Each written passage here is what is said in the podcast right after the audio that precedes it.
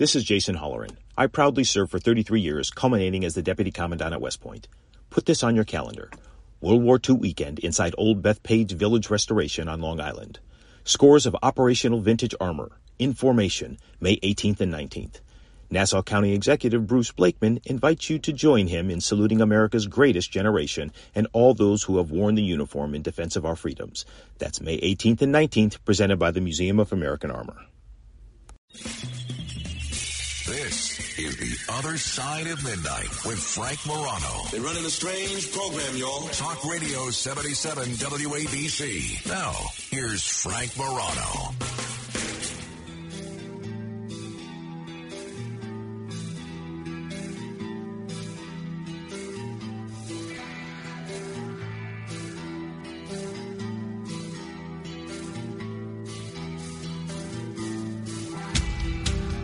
Good morrow, everyone. This is the other side of midnight, the start of a brand new week. Thank you for starting your your Monday morning with me. Happy to be here. I'm Frank Morano. We have an action-packed show for you today, and we are going to get into all that in a big way. If you are like me, you may have spent a substantial portion of obviously everybody was shoveling on Saturday in our area but you might have spent a substantial portion of your Sunday watching football. And yet again, there was another great football playoff weekend and a couple of upsets. I did not see either of those games going the way they did. We'll talk to we'll talk about what happened a little bit later. But I was watching the uh, Kansas City Chiefs take on the Cincinnati Bengals, and my friend Vinny was over, and he's watching the game, and he's saying, you know, I don't understand.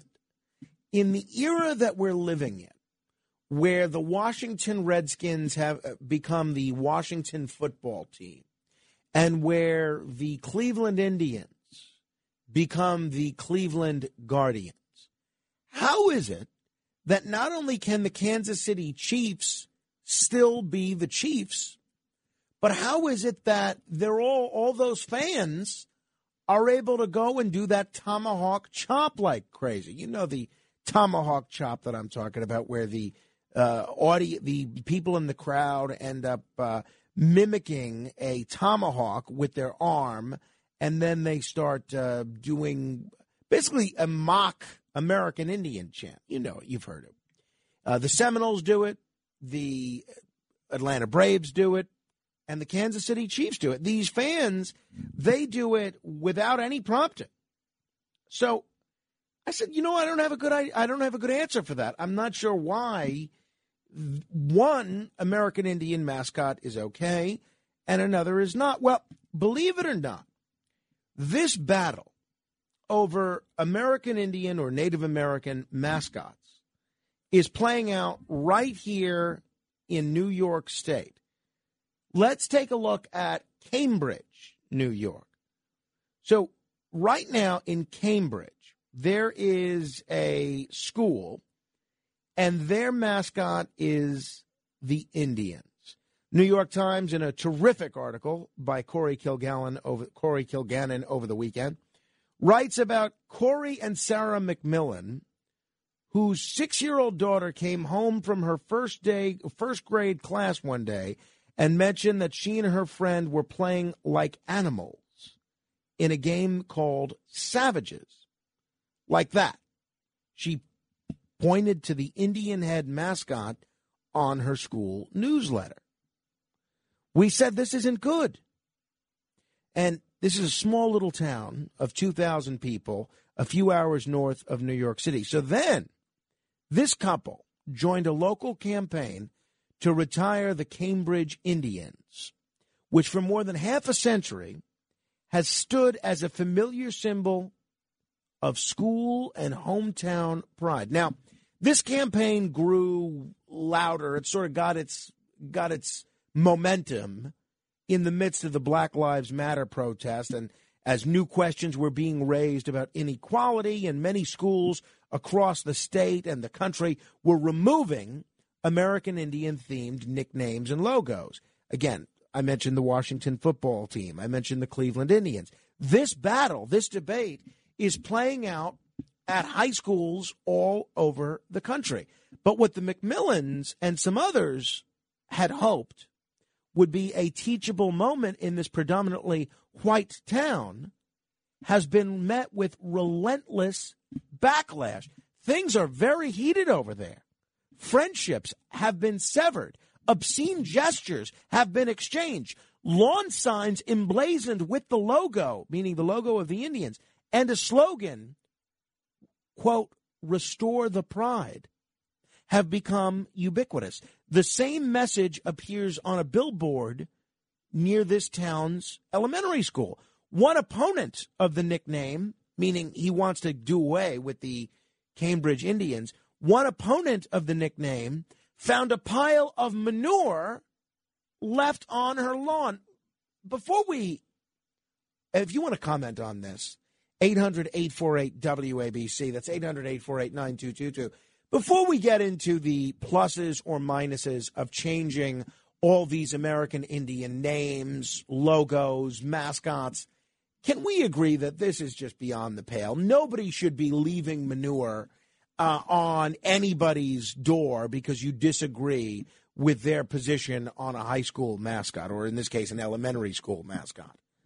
I mean, unless you're making a donation of fertilizer of some sort.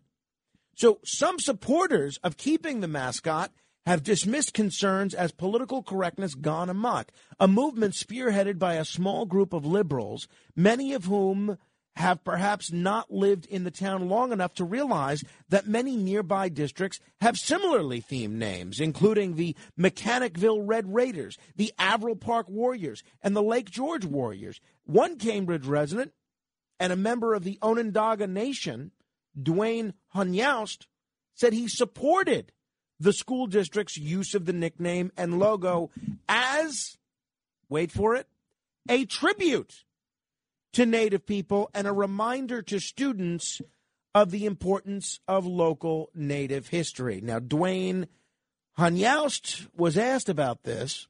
He was regarding the anti-mascot movement. He said, quote, once you take references to Native Americans out of the schools, you're starting to erase us.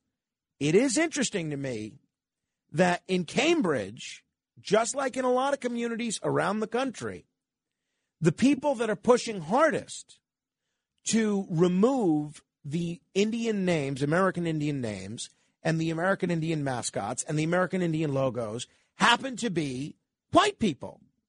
And at least in the case of this one person, a member of Onondaga Nation in Cambridge, the people trying to preserve it in the spirit of preserving the history of American Indians happen to be natives.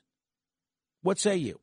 800 848 WABC. That's 800 848 9222.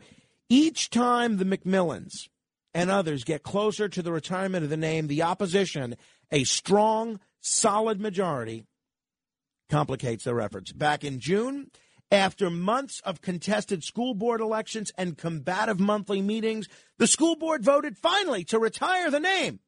Now you might think, case closed. All right, done.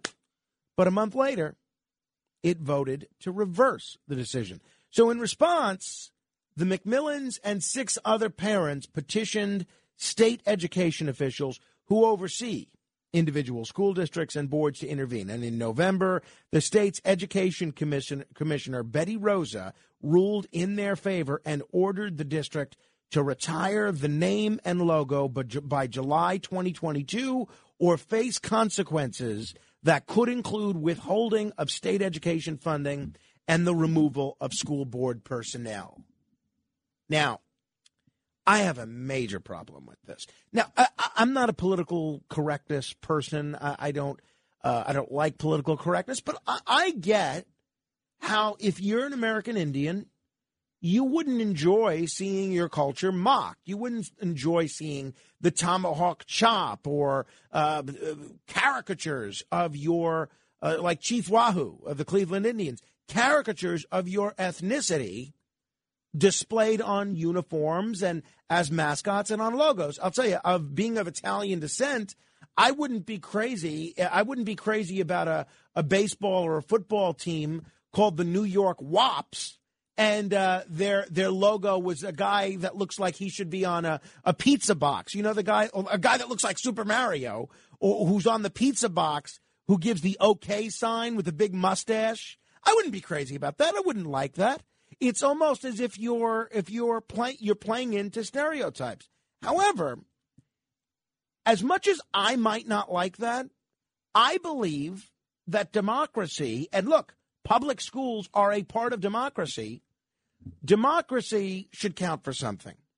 And communities should do what Cambridge did. Have discussions about it. Could those discussions get heated? Absolutely.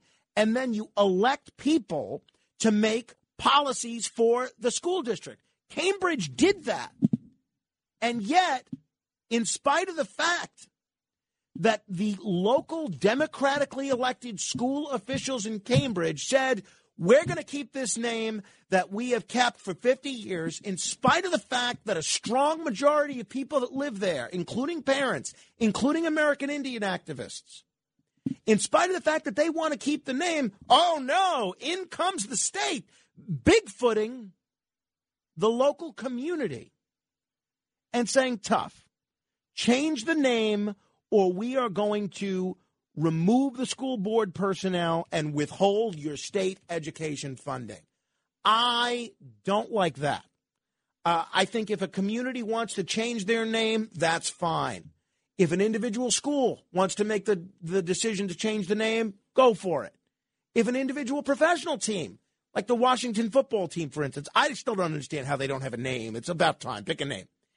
If an individual professional sports team wants to make the change, fine. But to be have the state come in and say if you don't change the name, we are withholding funding, that's not right. That's not right as far as I'm concerned. 800 848 9222. Miss Rosa said in her ruling that retaining the mascot inhibits, quote, a safe and supportive environment for students. Oh, come on, give me a break. That's baloney.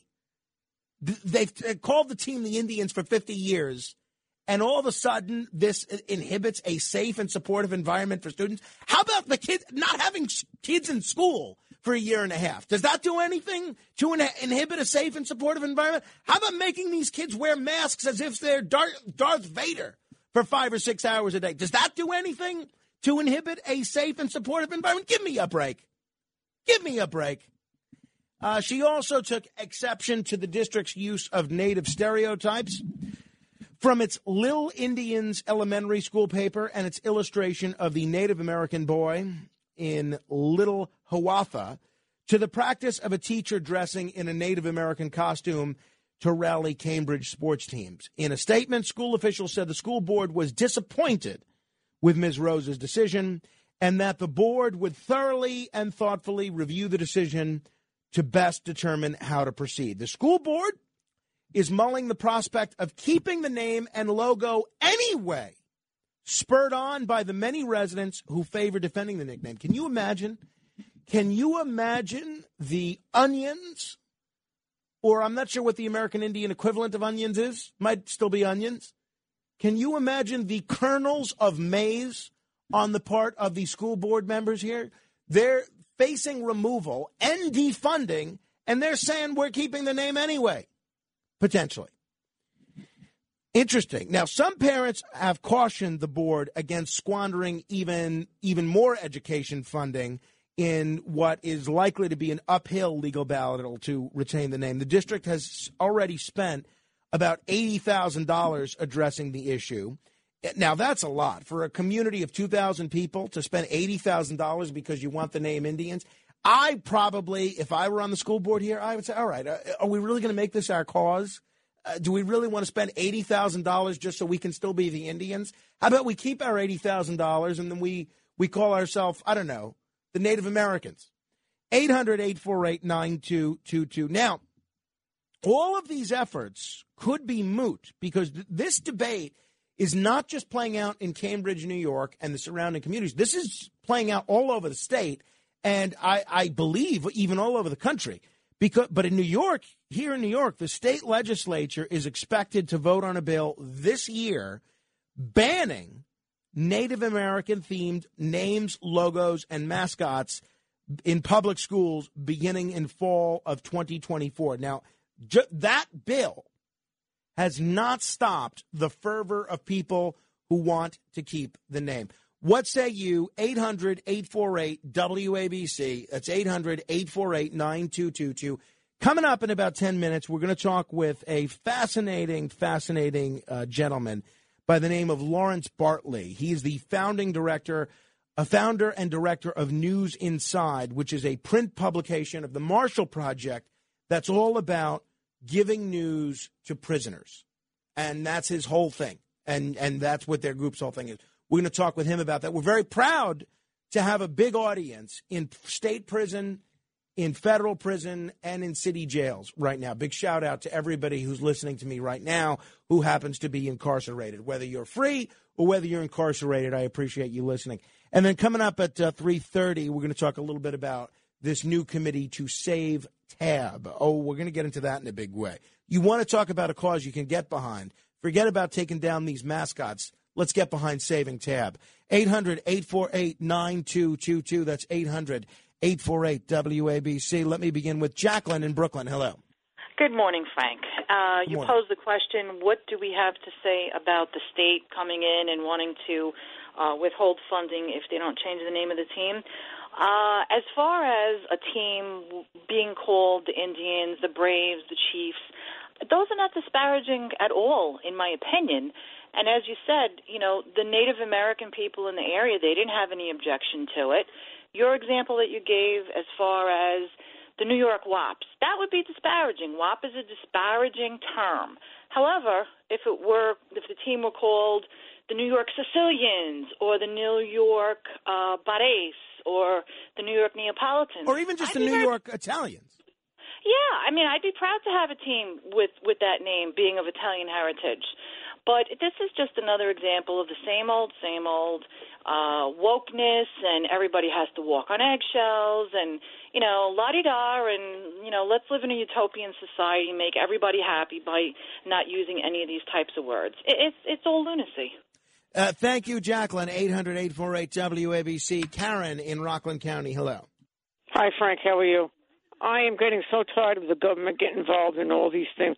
Ask these citizens of these places, you know, what they want to. Because I'm getting tired of people giving in to them.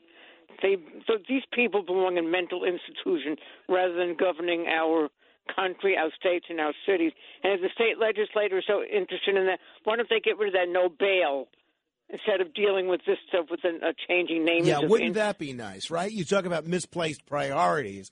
We have uh, Scott. We have uh, shootings going up. We have every violent crime except murder going up, and uh, that doesn't seem to be much of a priority. I will tell you what this has done. If you want to comment, you can do so. One, two, three, four, five, six open lines. 800-848 WABC. We have uh, we have Philippe uh, screening your calls today, so you have a better than average chance of having your name correctly typed on the call screen board.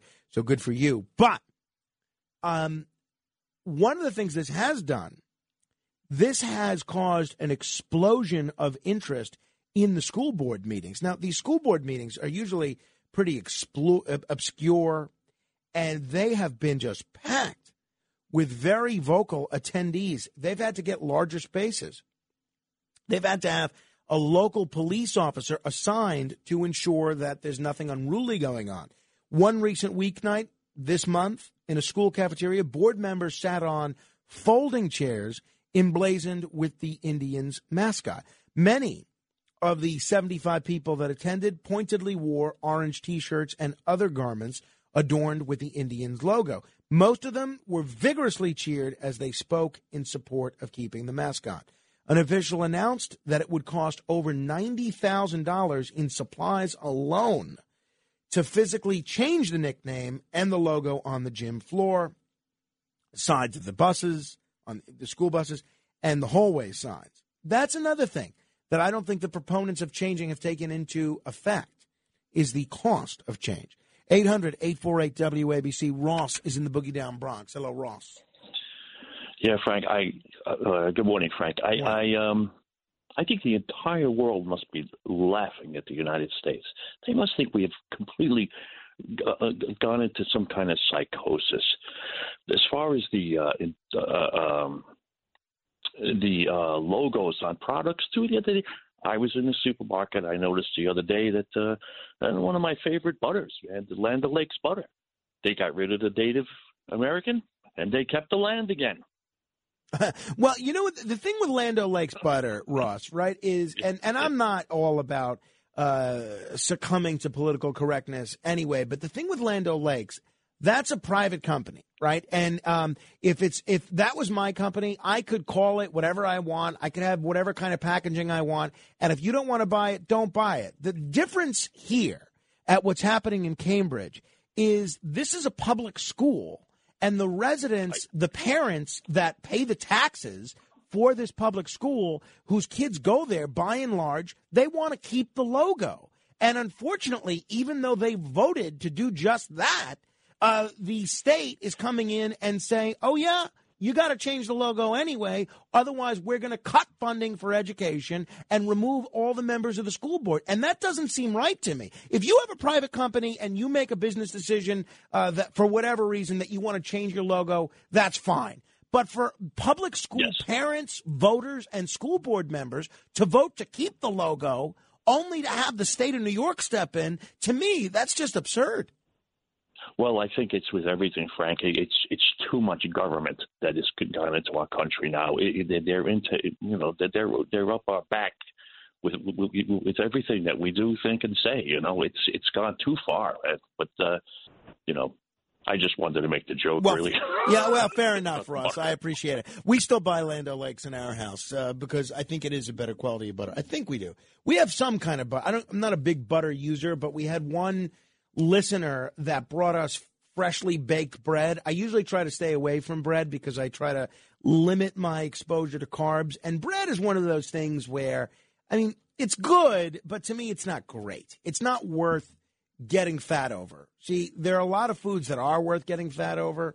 Bread is not one. However, we have this listener, Kenneth Cole, who happens to live on my block, brought us some freshly baked uh, cinnamon raisin bread. So recently, I had a couple of slices of that, the toast with a little butter on it, melted on it. It was pretty good. My wife persuaded me. There's no uh, nothing artificial in there, nothing, n- none of this garbage, none of this preservatives that's in the bread that you buy in the store. So I tried a little butter recently, and I think it was Land Lakes. Whatever it was, it's it's yellow. The container is yellow. 800 WABC. Mark is in Garden City. Hello. Hi, Frank. Hi. Frank, this um, this Cambridge town, this is in New York, right? Yes. You know, Frank, I just wanted to say that uh, these teams, these high school teams that are named after Native Americans, and these sports franchises such as the Washington Redskins and others, it, that was done as an honor. They were honoring those Native Americans. I mean, who in the world would name their billion dollar football franchise a, a uh, after a group of people who they don't respect or who they want to mock. Think about that. Well, that's precisely what this one gentleman is saying about, um, uh, you know, who's been in the community. He's a member of the Onondaga Nation. He's saying, look, if you if you erase all of the American Indian names and logos, that's going to cause our identity to be uh, identity to be erased. And uh, this fellow, Dwayne Hanyoust, he was wearing his Indians varsity jacket he stood up at the school board meeting a couple of weeks ago and he drew the distinction between what he saw as Cambridge's respectful use of the nickname and then disrespectful uses of uh, logos like the cartoon like Chief Wahoo that was once used by the Cleveland baseball team. And I'll be honest, I do see a difference. I do see a difference between Chief Wahoo, uh, who looks like he just finished uh, smoking a peace pipe and getting drunk versus the, the this team name simply being called the Indians. This fella, Dwayne Hanyoust, said his father led a movement. Again, he, this is a member, proud member of the Onondaga Nation, led a movement to preserve the Cambridge mascot 20 years ago when a state order urged the schools to retire them. This is going back 20 years, so it's not a new debate. Dwayne's son Dylan won election to the school board last year with the promise to help retain the mascot. This is what he said. This is, uh, the Dwayne said it, not the son. Quote: I'm an Indian, and I know that Cambridge is respectful toward this imagery. The, he said then the division in town is hurting our kids, it's hurting our friendships.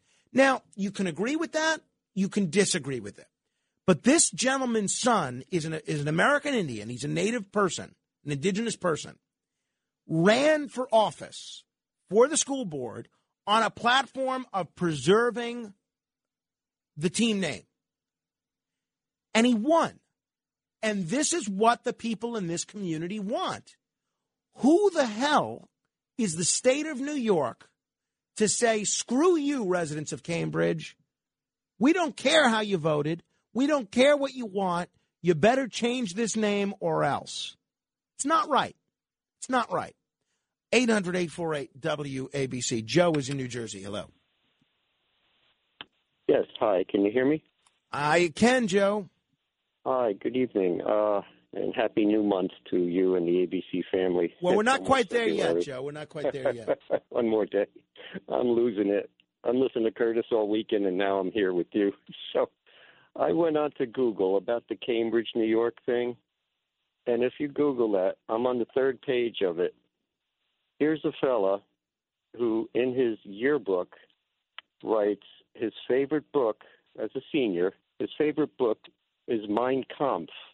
Now they want to take that and make a big to do about having his thing Mein Kampf. I can't believe this. Is that is that the most ridiculous? In addition to the Indian thing, which I completely disagree with. Well, Joe, I'm not sure I follow. So one of the students' favorite book is Mein Yes. Kampf? Right, his but favorite book in his yearbook. and now, so the yearbook they're re- saying they're saying the they're- so Joe, they're saying Mhm. because his favorite book is Mein Kampf, the the team name should be changed. Not the team name. No, they want to. When I read about this, somebody said the other alumni. Oh boy, here I go. Here I go. Yeah, Joe, Uh, I, I guess I'm not clear. What does the the fact that this kid's favorite book is Mein Kampf have to do with the price of tea in China? tea in China. Well, if you're going to cancel culture, the Indian name, I just started reading the Third Reich, the rise and fall of Third Reich. I'm getting so much information. I'm not. All right, Joe. I, I can already see that I'm going. I'm going to get down. I'm going to swirl down a vortex with you, right? So I'm going to at at at in a best case scenario, if I continue with that phone call, we're going to get woefully off topic, right? In a worst case scenario, I see you poised to say something anti-Semitic or anti-German or something, or at the very least, boring everybody to death. But uh, I'm going to spare everybody by hanging up on you. 800 848 WABC. Jay is in Hunterdon, New Jersey. Hello, Jay. Hey, uh, good good evening, uh, Frank. Uh, first, I'd like to say I think uh, it's a good fortune of Carmine, little Carmine, is giving you these ratings. I'd like to bless you with continued success. Uh, thank you, Jay. I certainly uh, I concur. Thank you. Uh, Absolutely. He, so, what uh, he takes away so, in sleep, you know, he gives back in ratings. we um, we you know we Indians are uh, you know offended. I guess maybe uh, that uh, sports teams are named after them. I'm actually born in India, and the term Indian was co-opted from my people uh, to the American Indian nation of Cherokee, et cetera, et cetera. So I'm wondering if I should be uh, offended by that. Ah, yes. I, I, I'm surprised I didn't see you at this school board meeting, actually, Jeff. uh, so, so I don't know. The whole thing's confusing. The second point is Cleveland Indians. I give them full permission to convert the Cleveland Indians to refer to my Indian population from India rather than the American Indians, uh, thereby uh, nullifying any request to have their names changed. There you go, Jay. Uh, that's very kind of you, speaking on behalf of all Indian Americans, not American Indians, but Indian Americans. Now, again, the there are a lot of sports teams, the Florida State Seminoles, the Kansas City Chiefs. In fact, they did it yesterday, where you see in the stands, you see fans acting like this.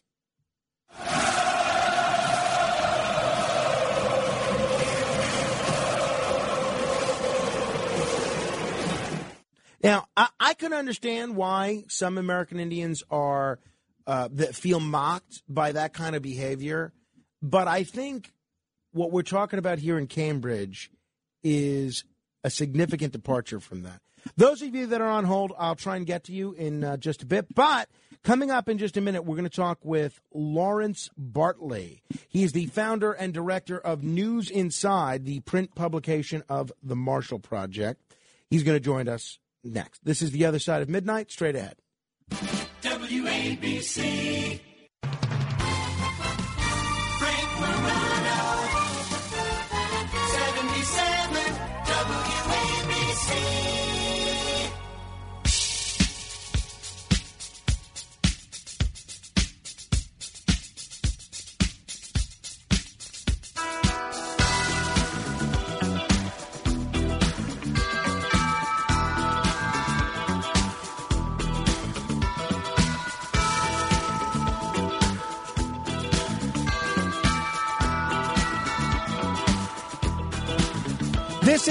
Other Side of Midnight, a program very proud to come to you on the radio.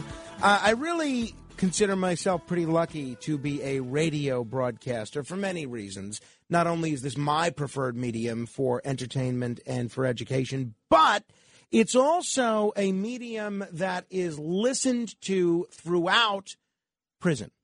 And I'm very proud of the listenership that this station and this show has built up within prison. I'll give you one. Uh, this is an email I got yesterday afternoon. I hope she doesn't mind me uh, mentioning her name, but this is from a listener named Andrea Alessandrini. And she writes Hello, Frank. I'm not sure if my message arrived to you via the CorrLink system, but I know you've accepted my request. My name is Al- Andrea Alessandrini. I am an, imna- an inmate at MDC Brooklyn Federal Facility. The system doesn't notify you of when a message is received. That's why I wasn't sure if you got it or not. We listen to your show every night here, and we really appreciate it. Yes, we do listen to Curtis as well. Well, there's no accounting for taste. I mean, uh, these people are in prison, they don't have that many entertainment options. But in all seriousness, I am very, very pleased that we have developed such a fanatical following of listeners in prison, state prison uh, federal prison, and yes, in city jails as well, uh, because we're a show that tries to deal with issues related to not only the criminal justice system, but the prison system in a serious way, in a um, intellectually honest way, but at times also in a fun way. And that's why one of my favorite uh, media outlets for a long time, since they first started, has been the Marshall Project. And I love what they're doing. And I'm very, very pleased uh, to be joined this morning by Lawrence Bartley. He's the founder and director of News Inside, which is the print publication of the Marshall Project. He's also the host and executive producer of Inside Story, which is a new video series which delivers r- trustworthy reporting and journalism to incarcerated people and, yes, the broader public indeed. Lawrence, thanks so much for joining me on the radio. Uh, thanks for having me, Frank. So, Lawrence, we do have a lot of listeners listening to us who are incarcerated right now, but we have many more listening who are not incarcerated. Why should the people listening to us right now who are not in prison, not in jail, don't have any friends, don't have any family members who are in prison, why should they give a hoot? Why should any of them care about folks in prison, what goes on in prison. How does that affect them? A lot of them have the attitude, Lawrence, these are people that uh, committed a crime, in some cases did something horrible. Why should we care what they're getting in terms of journalism? Speak to those people, the uncarcerated folks. Well, quite simply, simply because 95% of people who are incarcerated will be released one day. They will be on a line next to some of the folks that listen to this show in Walmart, Walgreens, or any department store. And for individuals who are on the inside, sure, many of them committed crimes, some of them have not. But in, in either case, there are many of those folks who did a 180 from their criminal ways and they want to change. They want to live normal lives like you and me on the outside. And in order for them to do that, the best way is for them to be fed positive and worthwhile information. If they're not, if they're fed angst every day, day in and day out, on top of the fact that they can't get up and go out when they want, they can't call their family members when they want, and they're also, uh, in some cases, deservedly so, you know, suffering because of what they did, thinking about what they did. But if that person isn't fed positive information, then how do we expect that person to come out as a positive individual living within the boundaries of the law? Right. It's it's a great point. So so uh, almost everybody that's in prison now will one day be out of prison and these are folks that can either be productive members of society and interact in a meaningful way with everybody else or uh, they could uh, be, you know, uh, folks that end up back in prison, and that hurts everybody. It hurts the taxpayer, and it hurts somebody that they might be committing a crime against. Right, Lawrence? Exactly. Everyone suffers. There's there's no winners there. Uh, when when people are sentenced to do their crimes, you know they figure that they're adjudicated by a judge. They did their time. Once they did the time, hopefully it's over. As long as they, like I said before, live within the boundaries of the law. To continuously punish them, I don't see how that serves anyone. Now, I want to get into what you're doing now because I think it's really interesting. But just so folks understand your perspective and where you're coming from, give our listeners an idea, Lawrence, of what your own uh, criminal history is and what your own history with the prison system has been. Well, unfortunately, at the age of 17, I was incarcerated myself. I, I made a choice that led me to prison. Um, I essentially grew up in prison. I was in a male prison when I was 17 years old. I learned how to shave. I learned how to become a man. At the same time, when where I had to deal with what was right in front of me, which was the unknown and all the horrific details or uh, imaginations that one hears about the prison system. I had to deal with that close and personally for the beginning of my incarceration, which was maybe about I, I count the beginning as maybe six or seven years because I ended up doing 27 years, and um, through, throughout that time, I went from a, a GED to a master's degree. I won't say it was easy. It was very hard studying in prison. In fact, it was very hard learning to live in prison, not only because of what you hear in the news about the violence, but uh, because uh, it's a it's an environment where a person can't, you know, um, grow into his or herself. You can't um, use whatever acumen or whatever intellect you have in order to grow a business because that can extend your prison stay. You can't um, be in contact with your children or your family members because it costs too much money for them to receive your phone phone call because they have to pay pay for it. But I could go on and on.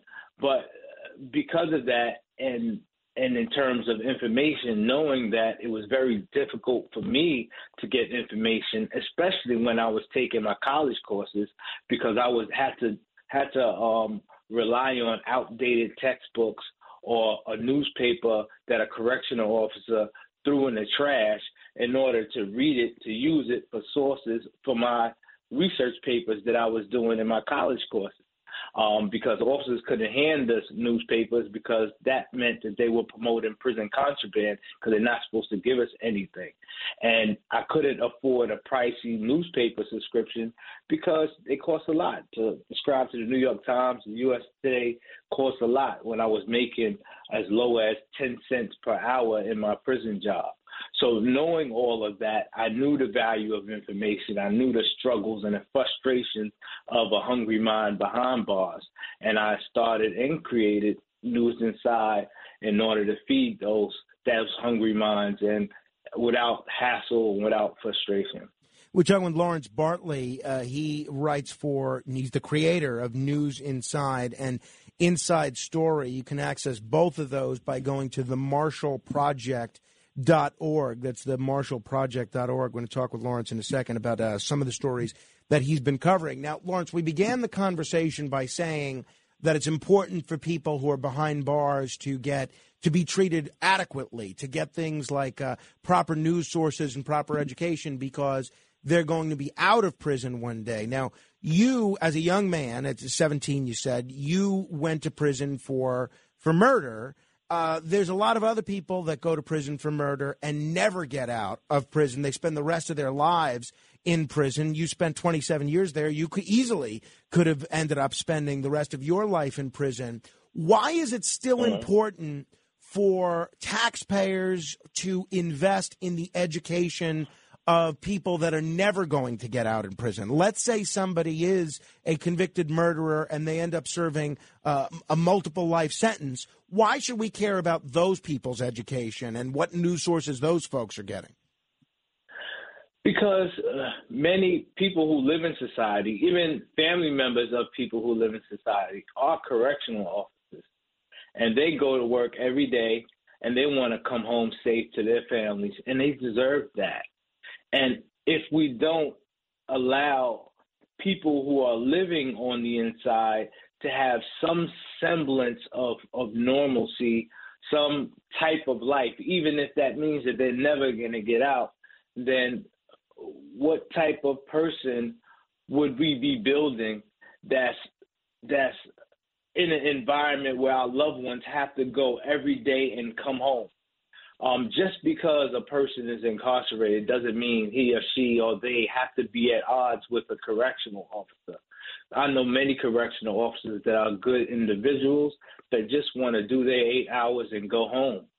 And there are many incarcerated people who who have maybe triple life and they just hey, they just want to live they want to live sanely. They don't want to be in solitary confinement. They want to be able to read books or or watch a movie. They want to get out someday. And and and I hope that people on the outside would would understand that. And another thing I want to bring out is during the the pandemic, which we are in now, um, many people know that it's very tough to social distance in prison. Structurally, prisons and jails aren't built for people to be social distance from one another. So when it when it comes time to disseminate vaccines, many people in prisons and jails didn't trust prison administrators. Now that's the uh, uh, sorry, didn't trust the medical staff inside of prison, and that's for various reasons.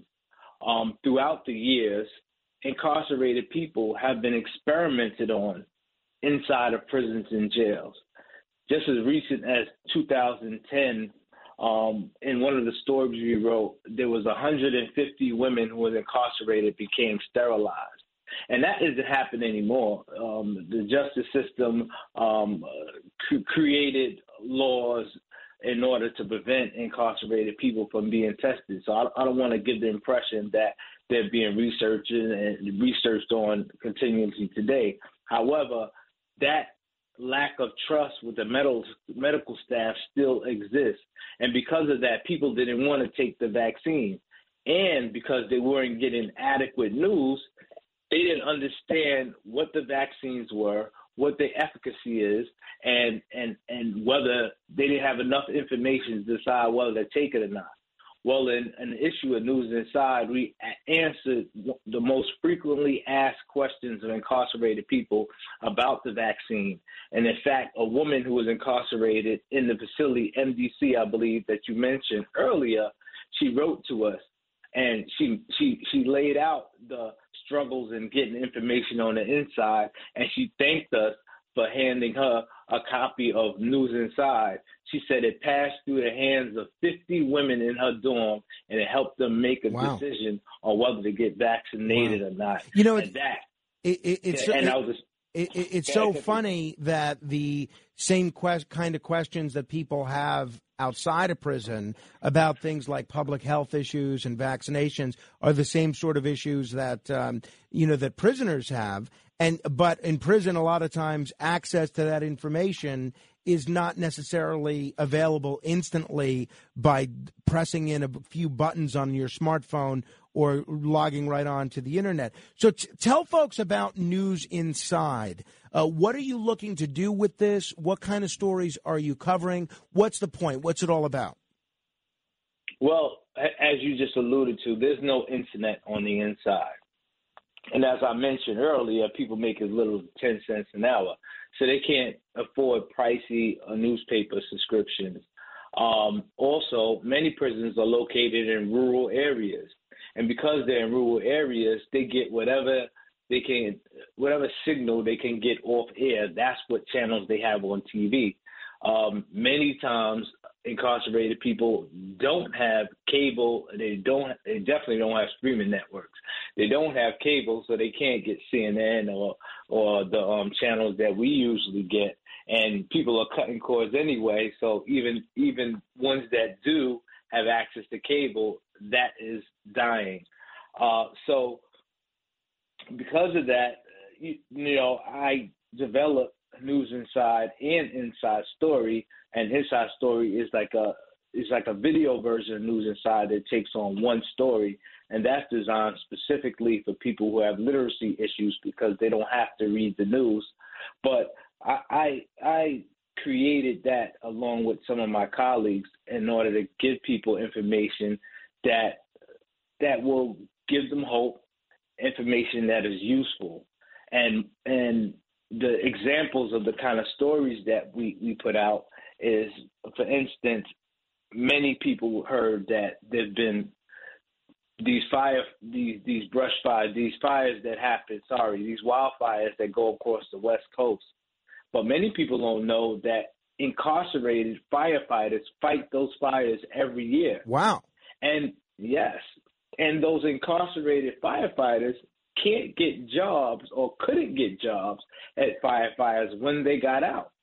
But we published a story about it and it's a beautiful story with images and so so people can uh, get the thrust of what these these incarcerated it's hard to call people heroes who are incarcerated but it's a fact that heroes because they're saving the community and risking their lives um, we just gave you a glimpse in, into their occupation while they're on the inside.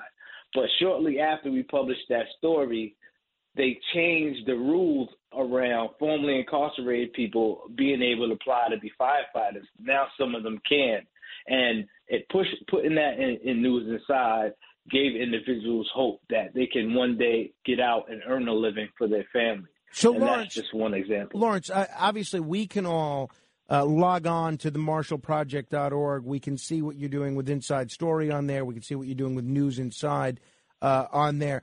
But how do people that are incarcerated right now that don't necessarily have the uh, opportunity to log on to the internet, how do they see these video stories that you're doing when, as you point out, because of literacy issues or whatever else, they may be the ones that most need a story told to them visually and audio wise rather than through text? How do people watch what you're doing at Inside Story? Well, they, they get it through their facilities. We we're in contact with with some prison administrators across the country, and then they request it, and we send them DVDs so they can show it to the incarcerated population. The other way is there are these ed tech companies that provide tablets for incarcerated people. It's it's the new wave across the um, country when it comes to prisons and jails. It's a way to educate people on the inside using technology, and just think of them as iPads where they could use it to see recorded lessons. Um, some of them get emails on it. Some of them are able to send to get video messages from their family members for a fee.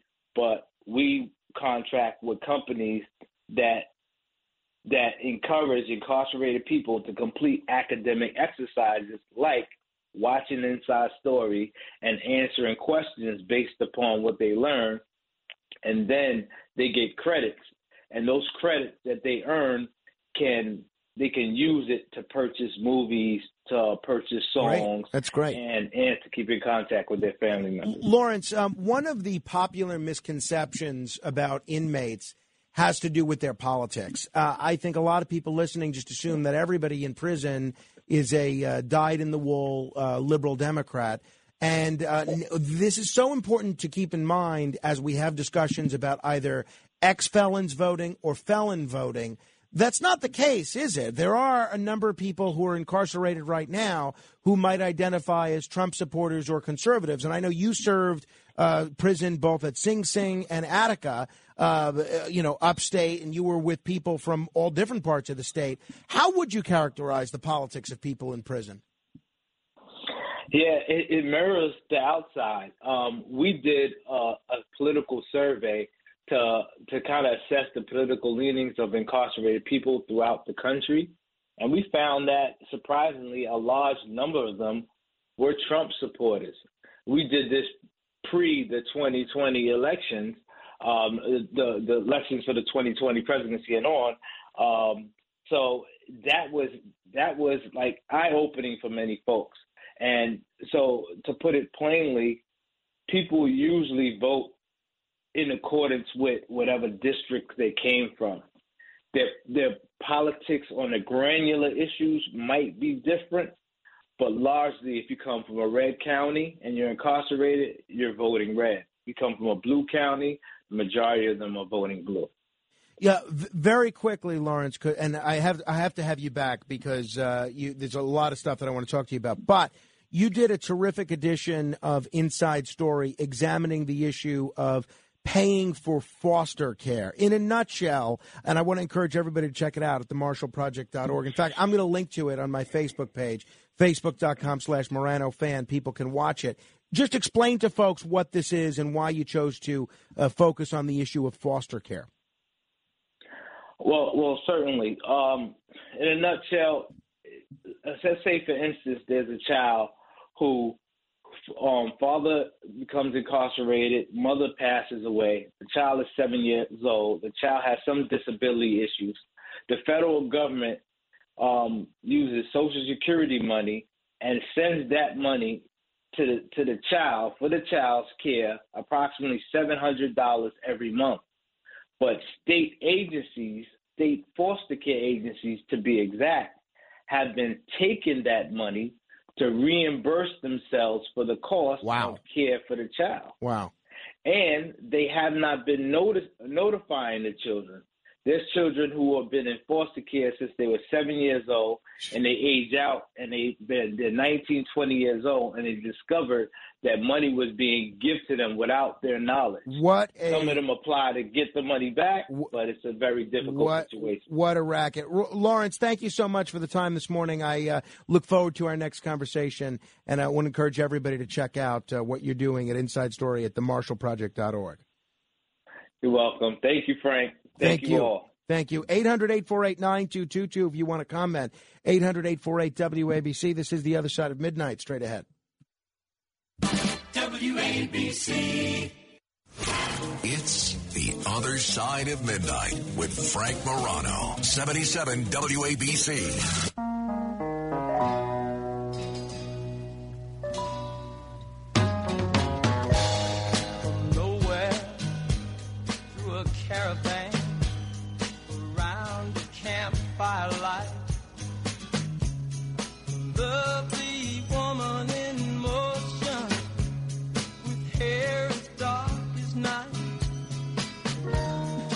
This is the other side of midnight. I'm Frank Morano. Uh, you ever want to know what uh, music we're playing, uh, what songs we're playing as bumper music? Just join our Facebook group. All you have to do is search Morano Radio Fans and Haters on Facebook. That's M O R A N O Radio Fans and Haters. And uh, I post the songs each and every day in there. By the way, um, because my sister Claudia and my friend Arthur can only listen to 45 minutes or so of the show. We ask you to post whatever you think the best 45 minutes are of any given show. Whatever the 45 minutes are that are must listen, post them in the Facebook group as Chris Palmieri did. We are on Twitter as well, at Frank Morano. You know, it's funny, yesterday I read such a fascinating article in BuzzFeed News about Tara Reid, not the Joe Biden accuser, but the actress. And so I tweeted it. And Tara Reid liked the tweet, which I thought was nice. She's a big movie star, all these millions of followers. And then I realized I made a typo And I had to delete the tweet, so she didn't like it when I reposted it. But you can see it too at Frank Morano. Hey, until next hour, in the words of the great uh, Bob Barker, help control the pet population. Make sure you have your dog or cat spayed or neutered. This is The Other Side of Midnight with Frank Morano. They're running a strange program, y'all. Talk Radio 77 WABC. Now, here's Frank Morano.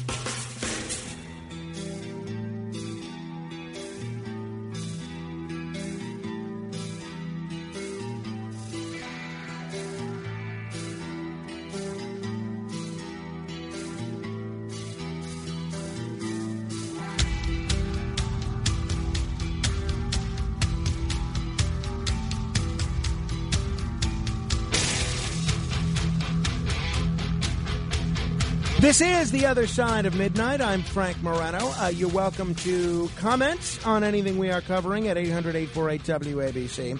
Uh, those of you that are holding, I will get to you. You know, just one quick note on the um, on the Facebook group. So we have this Facebook group that's all about giving people an opportunity to talk about what's on this show. For instance, uh, any guests we have, any uh, topics that we cover, whether you like it, whether you don't like it, you know, whether you have constructive criticism, not so constructive criticism, the place to do that is in the Facebook group.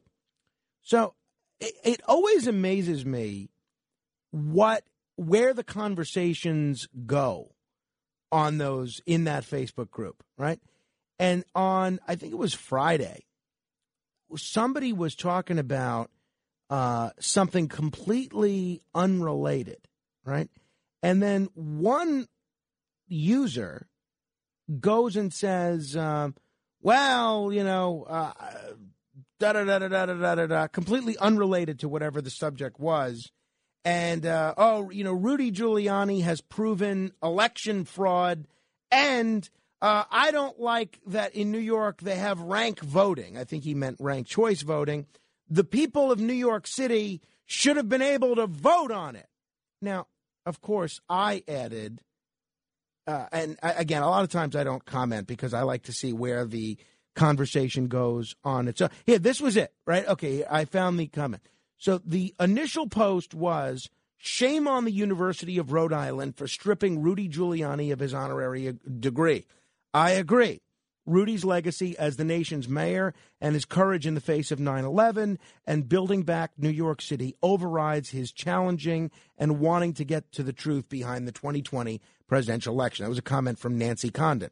So Michael then writes If Giuliani was wrong, the truth should bear out and show how wrong his ideas are. What gets my attention is this fact, now all capital letters, exclamation point. You're trying to shut down any exploration into anything that might show wrongdoing. The truth doesn't need to be hidden. Lies seek the shadows. Multi million dollar investigations funded by the federal government in corporate. Then um, he goes on and on and on and about the 2020 election and says, and we should have gotten to vote on ranked choice voting. He called it rank voting. Now, I then said we did. And it passed with almost 80% of the vote. And then Michael responds with, Well, when was this vote? And I said it was 2019. And uh, then he says, Well, I, I, didn't know anything about it. And then I, I put a link to my testimony before the Charter Revision Commission in 2019. Now, when I was testifying before the Charter Revision Commission to get this on the ballot, I talked about this nonstop. I posted about it on social media. Uh, the media covered it. I was desperate to get people to show up to these hearings. And look, they did put it on the ballot and it passed.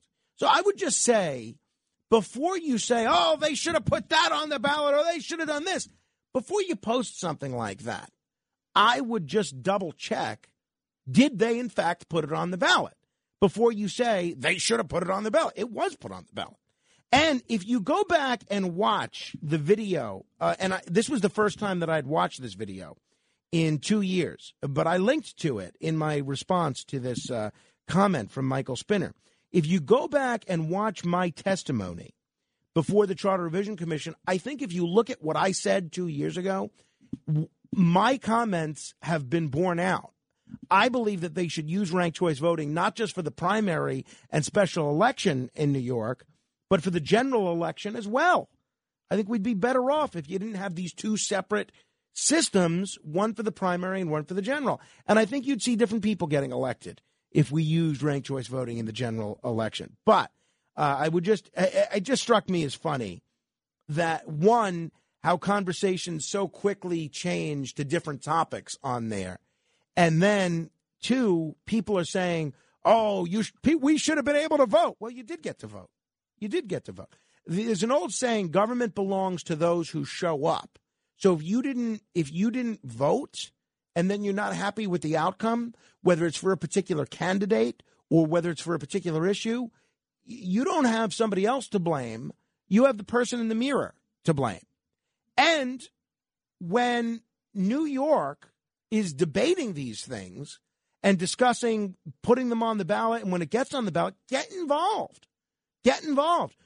On this show, whether the issue is gerrymandering, ranked choice vote, or on this station as a whole, we have a lot of great journalists who are telling you what's happening in terms of New York issues. Dominic Carter, there's nobody better than Dominic Carter. Listen to the Cats at Night show every weeknight at five. They have real newsmakers on that show telling you exactly what's happening. Uh, other than, uh, you know, on this show, sometimes we'll do the same subject for 20 minutes.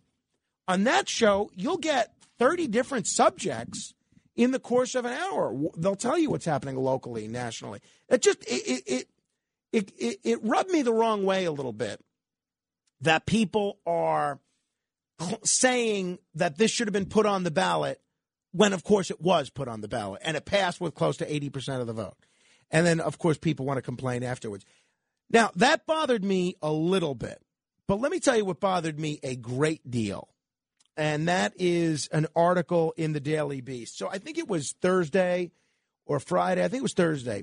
Sergeant Joe Imperatrice was on this show. Now, Sergeant Joe Imperatrice is a great New York City police officer. And he is the head of this group, uh, Blue Lives Matter NYC. Now, this is a group that is wonderful. Their whole mission is providing for the families of fallen police officers. I can't think of a better group than that. Okay. I, I mean, the, the Tunnel to Towers Foundation is right up there as well because they not only provide for the families of fallen police officers, they provide for the families of firefighters and for uh, fallen servicemen as well and disabled servicemen. Other than Tunnel to Towers Foundation, I can't think of a more worthy charity than Blue Lives Matter NYC. And that's why I was so sick over the attempts to make Sergeant Joe Imperatrice look bad. Now, January, let's go back in time to last week. Joe was on the uh, Fox News channel. He was uh, on there on Thursday, right? I think it was Thursday. Might, might have been Wednesday. Yeah, Thursday. Same day he was on with us. Same day he was on with us. He was on with Fox News. And uh, this is what uh, Joe Imperatrice said. Let me play you the audio and then we'll get into where we are.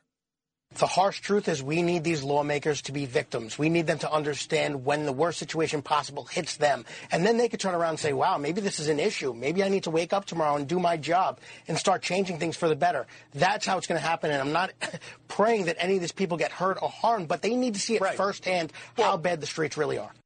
So the context of that is Cori Bush, who's a, a Democratic congressperson from New Jersey, uh, uh, Missouri.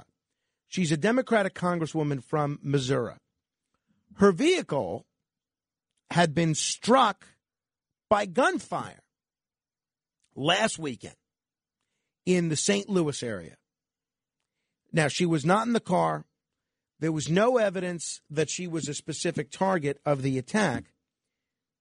And so, listen to what Joe says again as he reacts to the news that this progressive congresswoman's car was hit with gunfire. Listen to the whole con- co- comment, especially the very end. The harsh truth is we need these lawmakers to be victims. We need them to understand when the worst situation possible hits them. And then they could turn around and say, wow, maybe this is an issue. Maybe I need to wake up tomorrow and do my job and start changing things for the better. That's how it's going to happen. And I'm not praying that any of these people get hurt or harmed, but they need to see it firsthand how bad the streets really are. Now, did you hear what he said there? He said, I'm not advocating for any of these lawmakers to get hurt or hung. We all know what he means there, right? Oh, you know, if progressive lawmakers start seeing the same sort of crime that the rest of society are seeing, maybe they'll change their tune in terms of what sort of policies they're advocating.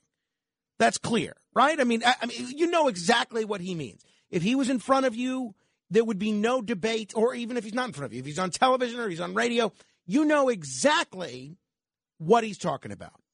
Exactly. You know, you know exactly what he means. And yet, that has not stopped the Daily Beast from putting up an misleading and I believe almost criminally inaccurate headline about the com- the comment that I just played for you. I- I'm not going to link to this because I don't want to give any more clicks to this this article. But this is what the headline says for the Daily Beast in response to that comment from Sergeant Joe Imperatrice. NYPD cop to Fox News, colon, quotation marks. We need progressive lawmakers to be gun violence victims. That is not what he said. I, eh, the first part of it may sound sort of like that, but you really have to be really twist his meaning to say that we eh, eh, that's what he's saying. So then Congresswoman Cori Bush, who again is the person whose car was struck with gunfire, and you'd think sh rather than attack somebody like Joe Imperatrice, she would be out trying to find who's shooting at her car. But she called out the network for, quote, advocating for me to face violence. Now, give me a break. Could Joe have worded his remarks differently? Sure. I think still, with him wording these remarks exactly as he did, you know exactly what he meant. Meaning, you know, it's like the old phrase uh, a, a, a conservative is a liberal that's been mugged, right? I mean, you know exactly what he means. Once people start being victimized by gun violence, they'll advocate for different policies, right? And he then says, We're not advocating for anybody to be shot or hung. And yet, that does not stop Congresswoman Cori Bush from playing to the cheap seats. And by trying to go for the lowest common denominator, um, this is crazy. So Joe Imperatrice says, wow, maybe it's an issue. Maybe I need to wake up and do my job and change things for the better. I'm not praying any of these people get hurt or harmed, but they need to see firsthand how bad the streets really are. Now, Cori Bush takes that interview and tweets, but question mark, question mark, question mark, Fox News is literally out here advocating for me to face violence. I'm just going to keep working to get justice. Y'all stay mad and be blessed. What a sick, demented person. How, uh, you know, I mean, clearly she knows Joe was not advocating for her to be shot. She, uh, she knows Joe was not advocating for her to face violence because he says right there, I'm not advocating for anybody to be the victim of violence. Come on. Now, Cori Bush noted that Jenkins added a but after claiming he does not hope for lawmakers to be hurt. But Fox News is out here advocating for me to face violence. I'm just going to keep working to get justice. Y'all stay mad and be blessed. Now, I don't think anything's going to happen to Joe here. Uh, but if he gets disciplined by the NYPD because this congresswoman who seems more concerned with going after outspoken cops than the people that are shooting at her vehicle, if this congresswoman makes an issue for a guy who has spent the better part of the last eight years spending all of his time raising money for the victims of of uh, gun violence, for a guy that has spent all of his time and efforts helping the families of fallen police officers, then that will be a real shame. So I am hoping that this doesn't become a major issue. But uh, shame on Cori Bush here. Cori Bush could have taken the high road. First of all, she didn't have to tweet the interview, but she could have taken the high road and say, you know, I, I don't think Sergeant Imperatrice meant anything bad by this.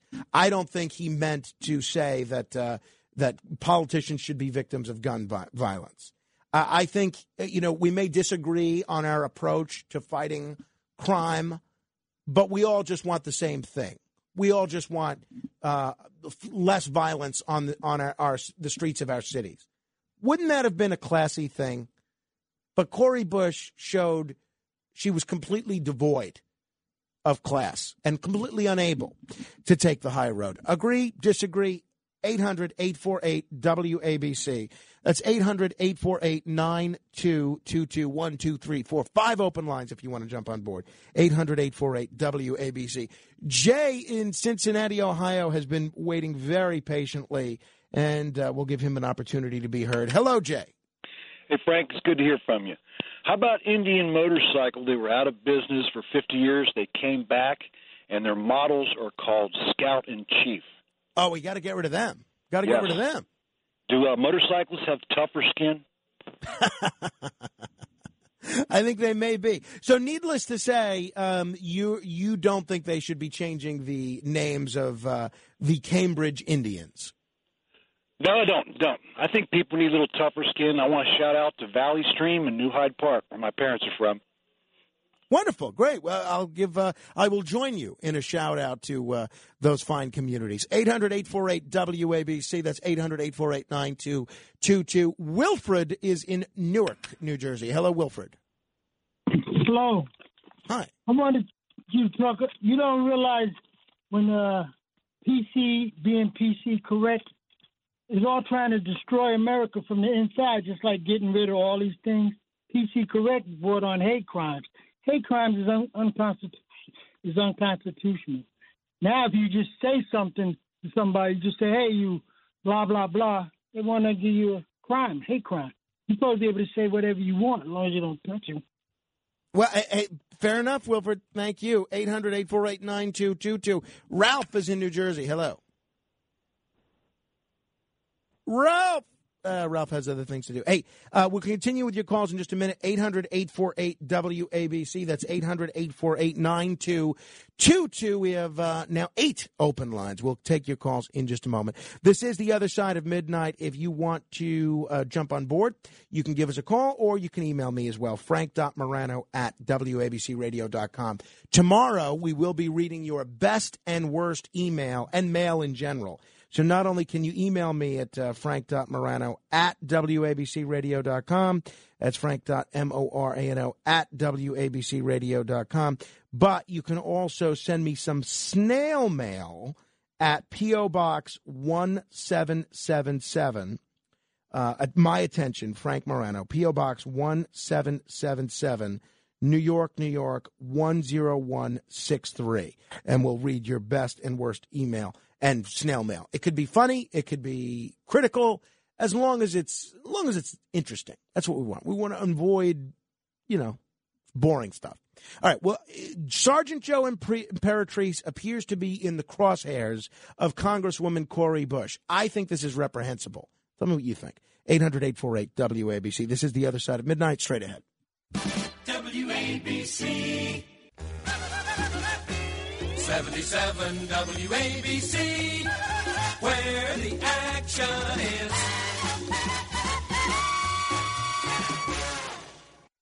We are New York on New York's Talk Radio 77 WABC. Now, here's Frank Morano. Diamonds are forever. They won't leave in the night. I've no fear that they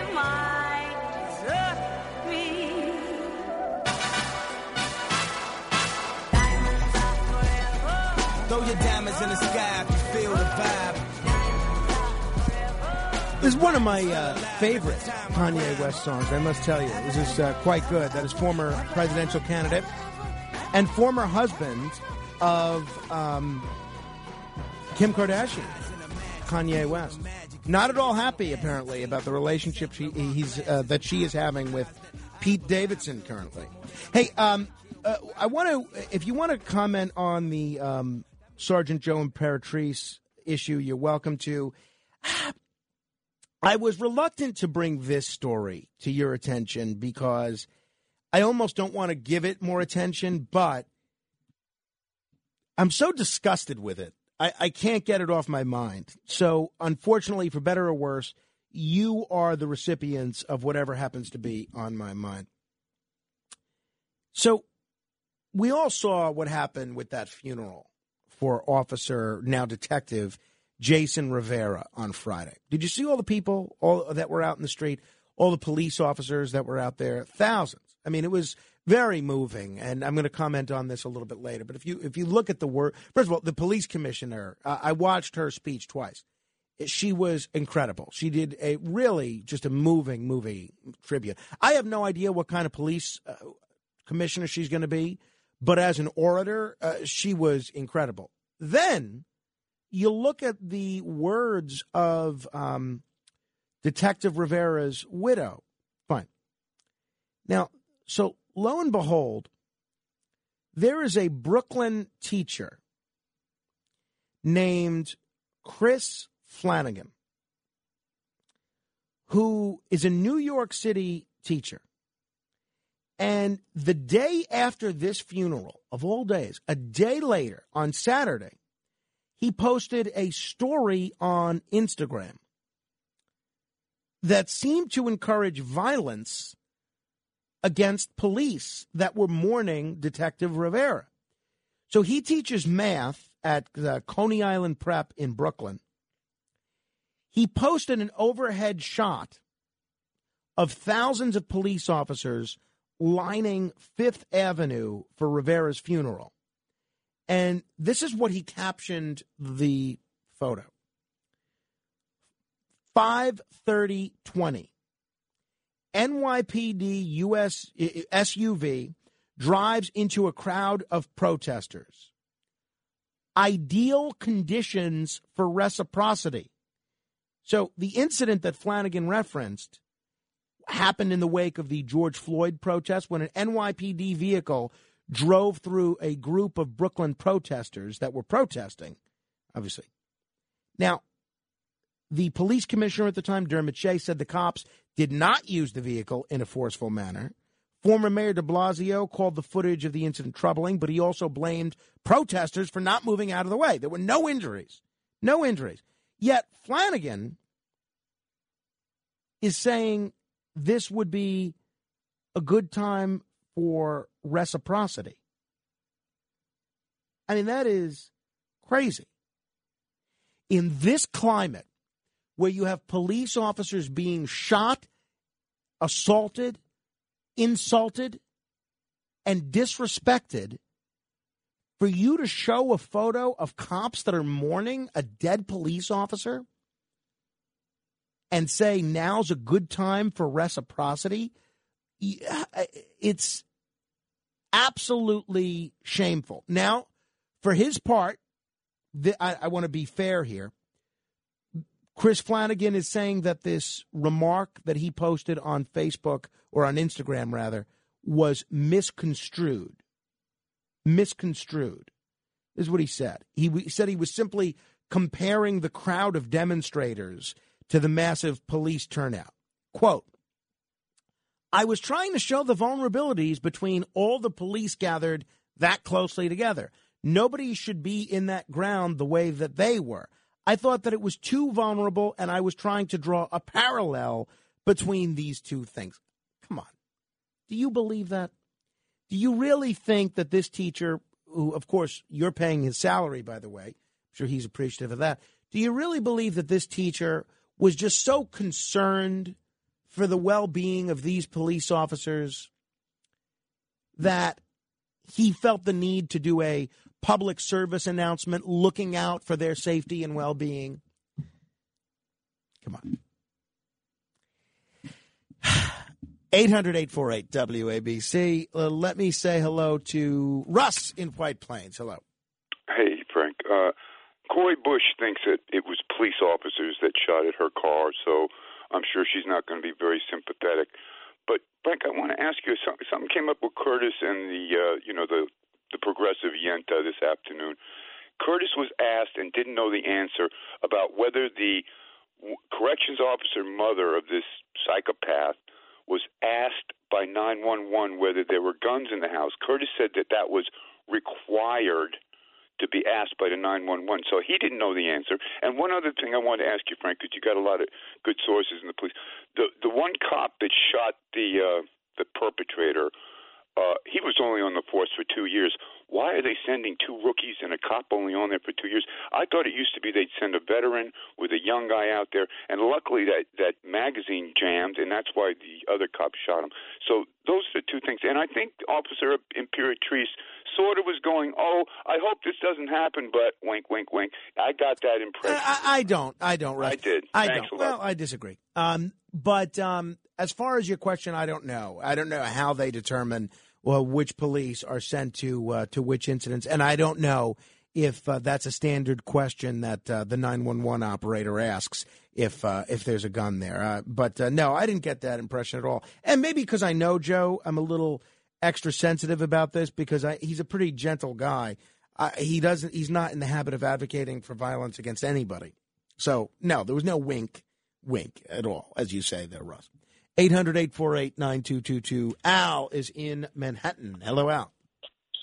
Good morning, Mr. Moreno. Congratulations. Uh, really, really, it uh, paid off those past years' work. Came out really good. Curtis is a lot smoother, too. I mean, uh, it's excellent. A, a to B, day one to day seven. Uh, as far as uh, those comments, I think uh, terrible, terrible. You know, uh, it's like uh, all these uh, Walgreens and everything. The stores are closing left and right, and then you know what the next cry is going to be? Where's our stores? How come we don't have any stores? You know what I mean?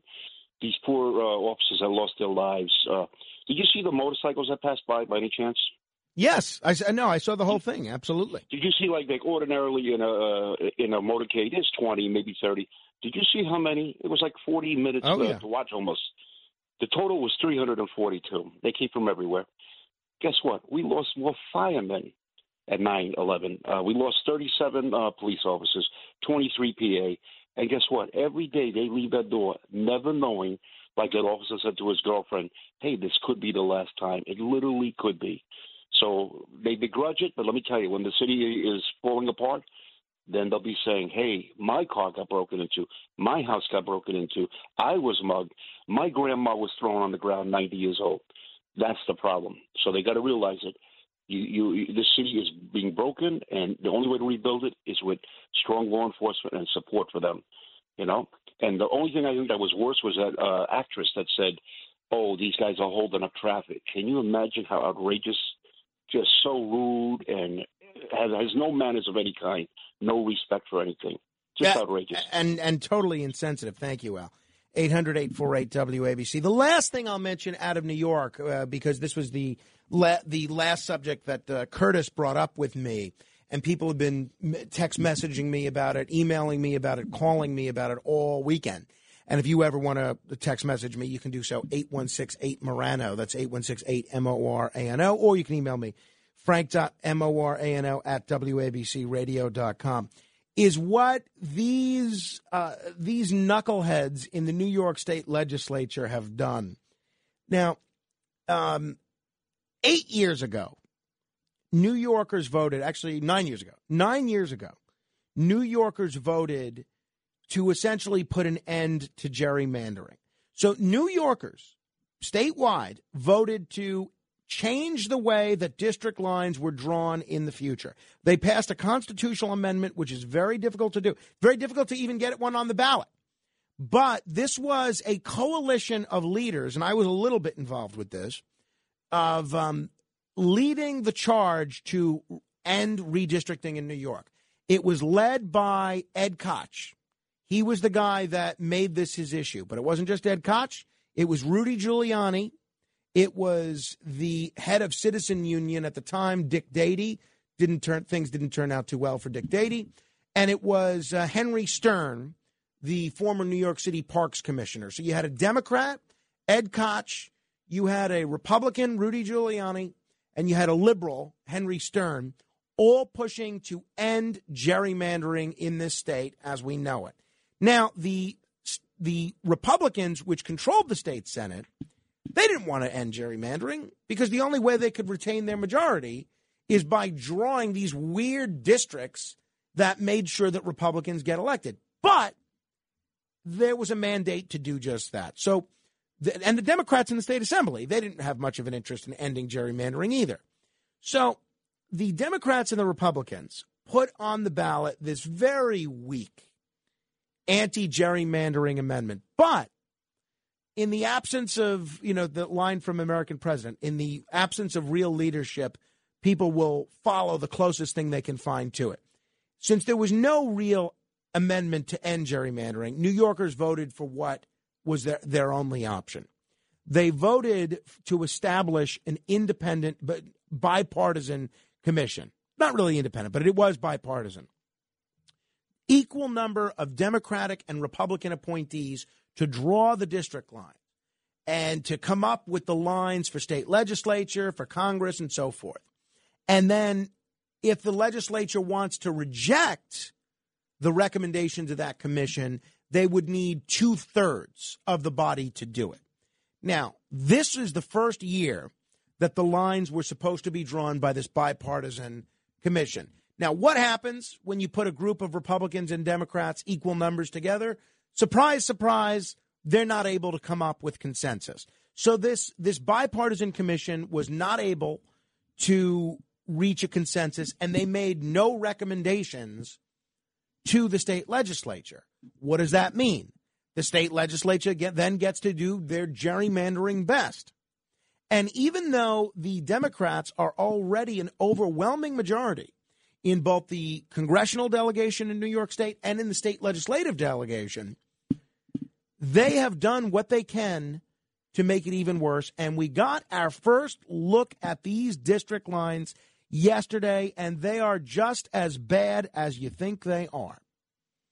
So, these newly proposed congressional maps that are drawn by the Democrats in the state legislature, boy, they came up with these in a hurry, didn't they? One thinks they might have other, already had them drawn up in advance.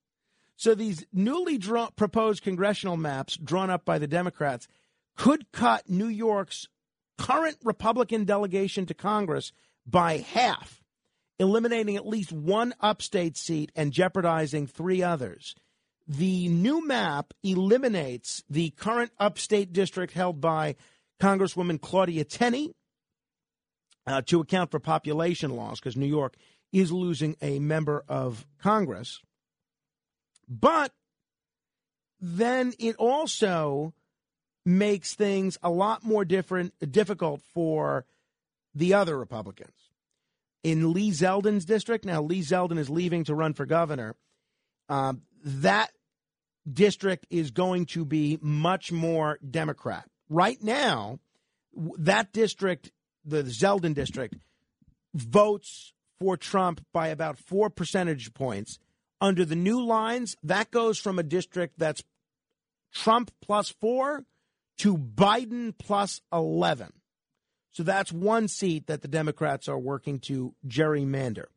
Additionally, Congresswoman Nicole Malliotakis, my congresswoman and, and friend, they're going to gerrymander her so that her district moves to include neighborhoods like Sunset Park in Brooklyn, Park Slope in Brooklyn. That district is going to go from a Trump plus 11 district to a Biden plus nine district. And uh, that is going to be very interesting to see.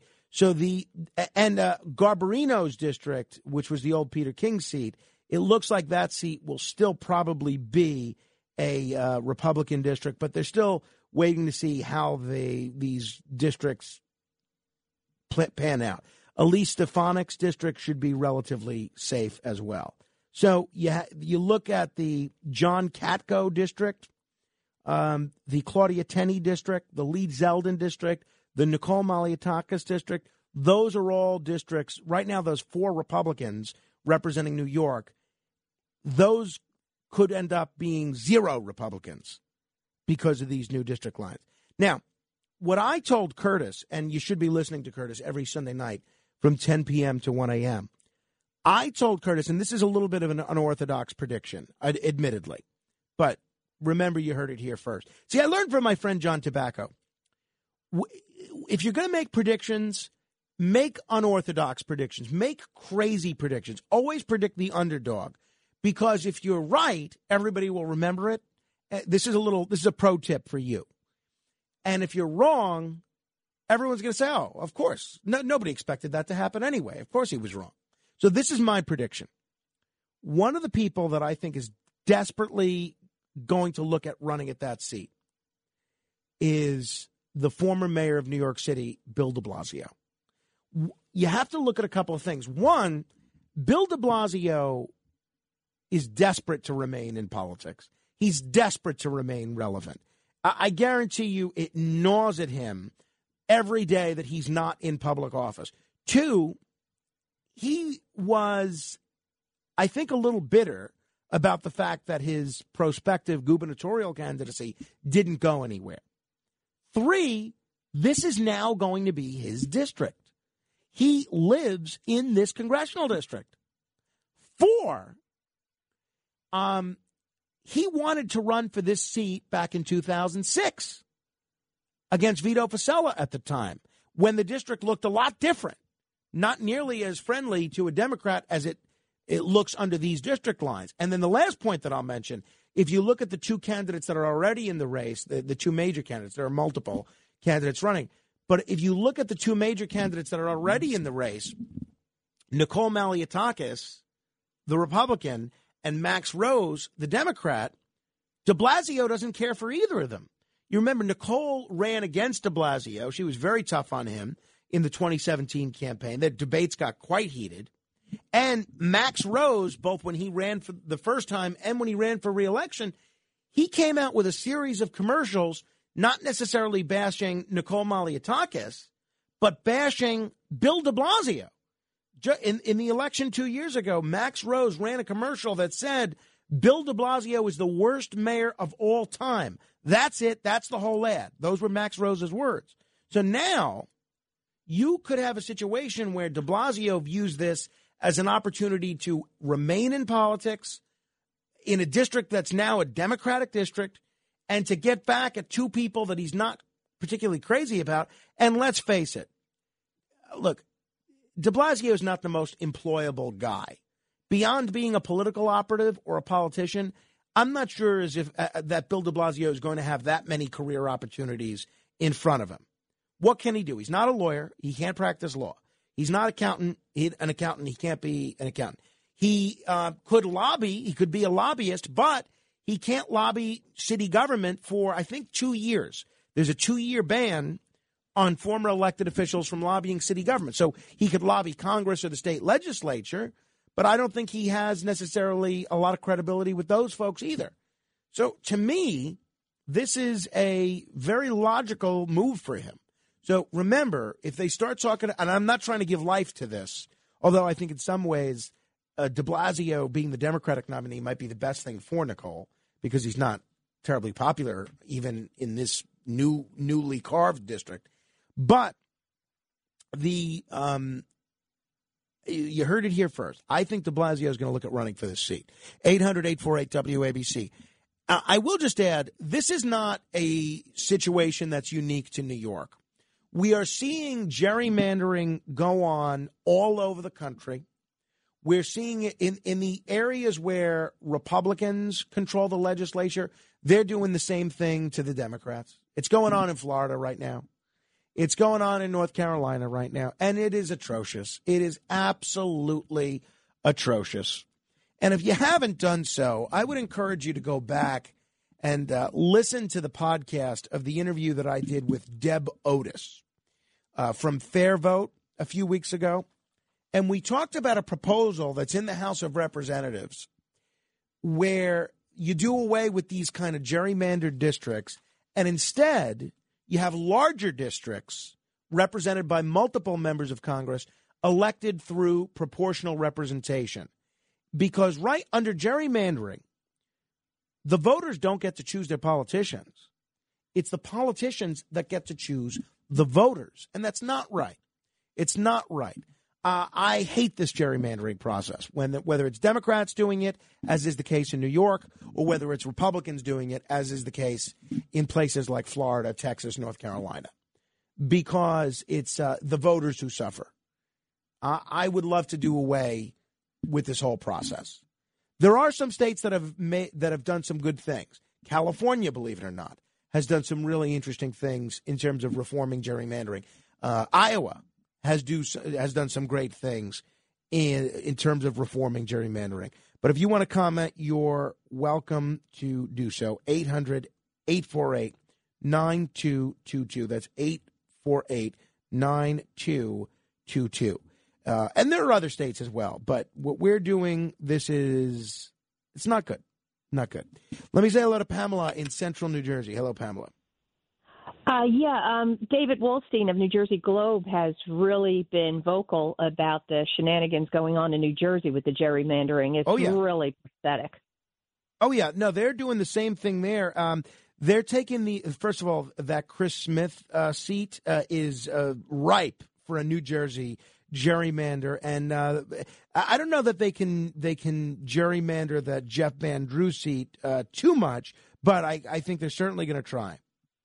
And the way they decided the debate, they took a, a retired judge who was really not with it, let's say.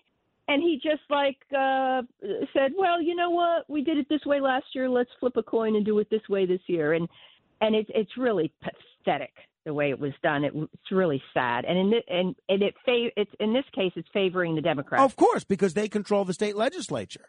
So I mean, they're going to make sure that uh, whether it's for the state legislative seats, and maybe I'll invite David Wildstein on uh, this week to talk about it. But um, yeah, yeah, because he he really wanted to like uh, he has a lot to say about it, and Oh, I know. show you know Yeah. Uh, no. about and and he's really good at the way he describes it. He's very fair. Uh, I uh, I couldn't agree with you more. I like David Wildstein a lot. I didn't get to listen to the show Saturday because I was out uh, shoveling snow, but he does a great job. It's the uh, New Jersey Globe Power Hour, and uh, he does a wonderful job. Very very bright guy, uh, and uh, we he's been a guest on the show before, and I I, I think he's probably due to come back uh, for a return engagement. 800 848 9222. Again, there are some states that do this very well. Uh, I think Iowa is probably the model. When people talk about ways to reform gerrymandering, they call it the Iowa model for redistricting because the districts have a shape.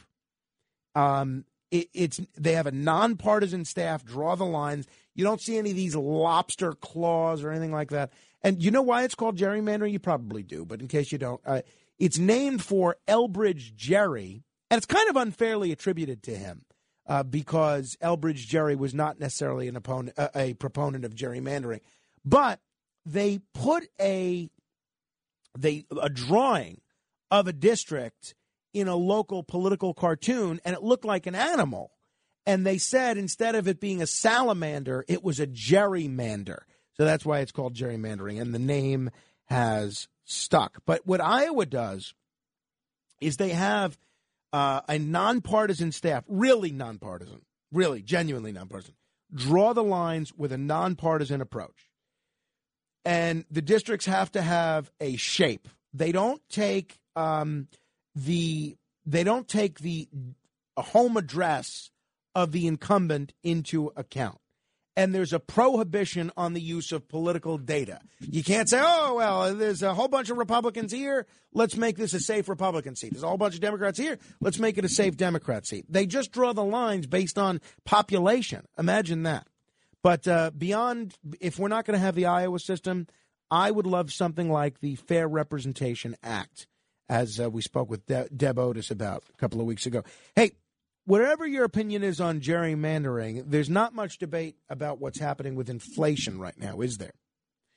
Inflation is just out of control. I was talking all about this with uh, John Catsimatidis Sunday morning on the uh, the Cats Roundtable. If you didn't get to listen to that show, you can listen to the podcast at uh, catsroundtable.com or at wabcradio.com. I'm on the first half hour of that show, uh, 8 to 8.30.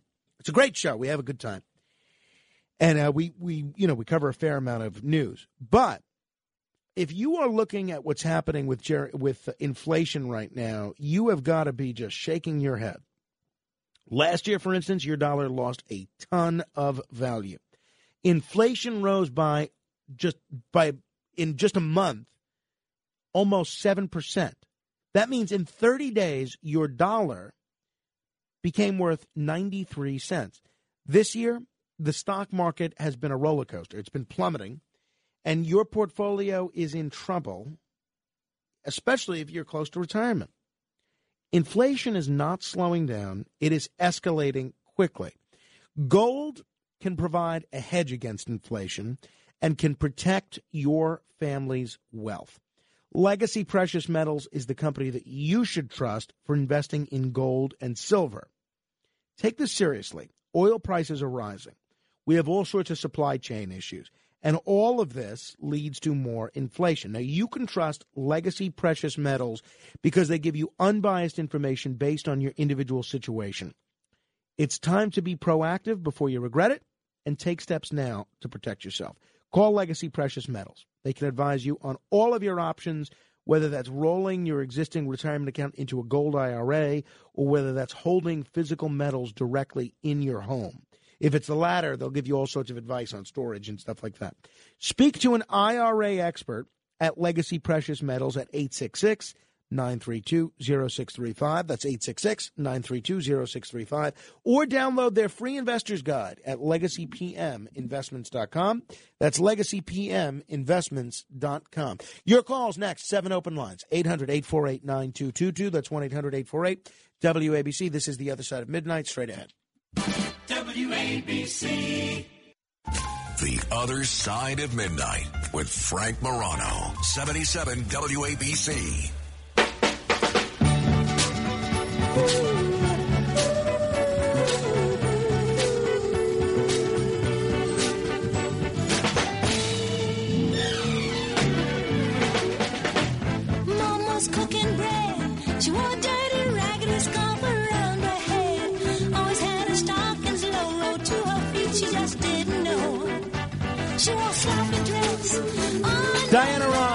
and the Supremes. Diana Ross still hoping for that Supreme Court nomination. She is a black woman. She does fit the criteria. Uh, so I did something that I had not done in a while on Saturday because of the snow. I was stuck home, my wife and I, with uh, young Carmine. We uh, we saw a motion picture. We saw a film on Saturday, and uh, Rachel was in the mood for a comedy. And the comedy that we selected was a film pretty new. It's from last year called Barb and Star Go to Vista Del Mar. Have you heard about this? I had not, but my wife had heard about it and she had wanted to see it. It stars uh, Kristen Wiig and Annie Mumolo, who both were in Bridesmaids, which was very funny. And uh, it's produced by Kristen Wiig and uh, Will Ferrell. I have to tell you, it, this is one of the stupidest movies I have ever seen in, in my entire life. It's not bad, but it is just so silly. I mean, you know whether or not you like these movies or not. I, my wife loves them. I like them. Uh, but if you're looking for, you know, 90 minutes to two hours to let your brain relax and not have to think about anything, you might want to check this out. I, it was cute. Um, I, you know, I like um, satire. I like uh, I like lighthearted fare, but you know, there are there's lighthearted movies like uh, Spaceballs, for instance, or any Mel Brooks film, or a lot of Woody Allen films, where you literally are laughing out loud. I did not find myself laughing out loud. I, I giggled a couple of times, but I didn't really. I didn't find the film laugh out loud funny. Uh, my wife laughed a couple of times. It's um, it's pretty good. I, I th- you know, again, it's not exactly masterpiece theater, but it's not trying for masterpiece theater. So if you're a fan of Kristen Wiig, if you're a fan of Will Ferrell's comedy, even though he's not in the film itself, you might like it. Um, it's cute. So if you want to give your brain a rest for two hours for the next snowstorm, uh, you can absolutely check this out. Uh, it's called Barb and Star Go to Vista Del Mar. I'm not going to over explain the plot because, to be honest, it's not much of a plot. Uh, but it, uh, it's it's it's fine for what it is. It, the plot follows two middle aged women from Nebraska who travel to Florida on vacation only to become caught up in a villain's plot. It is what it is. So you can check it out if you want. It's available. I think we saw it on. So I, you know, I don't know what platform things are always on, are on now because my remote control. It's uh, one of those things where you just speak into it, whatever you want to watch, and then it pops up whatever whatever platform it's on. Especially these days because things are on 900 different platforms. So Curtis Sliwa, as he does uh, each and every weekend that he hosts the overnight show, spent almost the entirety of both days of his show talking about me and complaining about me, which is fine. I'm grateful to have the publicity. He did not have Philippe as his uh, call screener, one, to keep him honest, and two, to pull some of the audio of him talking about. However, we were able to dig deep and get this piece of audio from the Curtis Sliwa edition of the overnight program. Uh, let's go to uh, Frank. Oh, gee, I wonder if this is Frank uh, from Staten Island. Uh, your turn to be heard here at WABC, Frank. Yeah, hi Curtis. This is Frank uh, from Staten Island. I'm I'm visually impaired, and I uh, I made a donation four months ago to Catholic Charities that Frank Marino had on his show, Vincent. And I'm waiting four months for a hat. And I spoke to all the producers. Now now he comes out with the he has a new guy handling it, Jake. And I spoke to all these people, and I'm still waiting four months. I just want to let you know. Well, you know what I'm very that, Frank? Well, disappointed. hold on. Catholic charities. My God, yes, what Vincent. what a disgraziata. Vinny Ignacio. I know, I know, I know. Frank, Frank, uh, I'm going to impale myself with a crucifix here, Frank. You know, Yeah, Frank. I know, you know, I, I made my donation, you know, and Yeah, yeah, uh, let me let me tell you something, Frank. I'm going to straighten this one out because this this involves the Catholic Church. Uh, I got to do an intervention. Is that okay, Frank? Yes, I would appreciate that. And all, all you can, you don't want an apology. You don't want him to uh, do Stations of the Cross.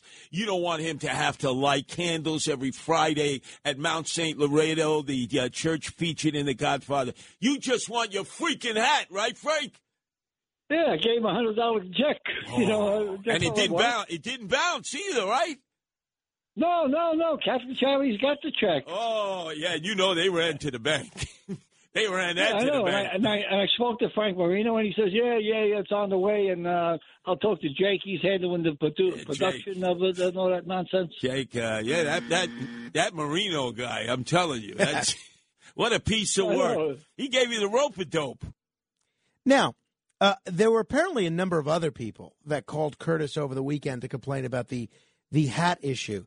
One, I think Frank emailed me on uh, Friday, and I think we got him straightened out. I think his he should have his hat in in the next day or two. But let, let me explain something. If you did not get your the other side of midnight baseball cap, if you if you won one either as a consolation prize or as a best question on the uh, Ask Frank Anything or whatever else, calling Curtis does less than nothing, right? Curtis will do will not do anything except use it as a, a, a point of ridicule for me. The best thing that you can do is email me, frank.morano at wabcradio.com. Uh, now, over the last year and a half, in the role that Jake the Snake Roberts, who's now our promotions director, I don't know what his title is, but I'm calling him promotions director. He's in charge. He's in charge of hats. That's his role. He's the chief guy in charge of mailing out hats, and he seems to be pretty able to do it. Frank reached out to me on Thursday or Friday. I reached out to Jake right away. The hat is in the mail, but if for whatever reason through all the staff turnover, because there's like five people that have had Jake's job. Email me. If you didn't get it, email me and I will get you your hat. There's no need to call Curtis. It, it does nothing. It gives him this moral high ground that he doesn't deserve. There are still people waiting for Curtis to call them back from the mayoral campaign that he hasn't called back yet. So email me, frank.morano at wabcradio.com. If you can't email, call me. Leave me a voice message, 8168 Morano. This is The Other Side of Midnight with Frank Morano. They're running a strange program, y'all. Talk Radio 77 WABC. Now, here's Frank Morano.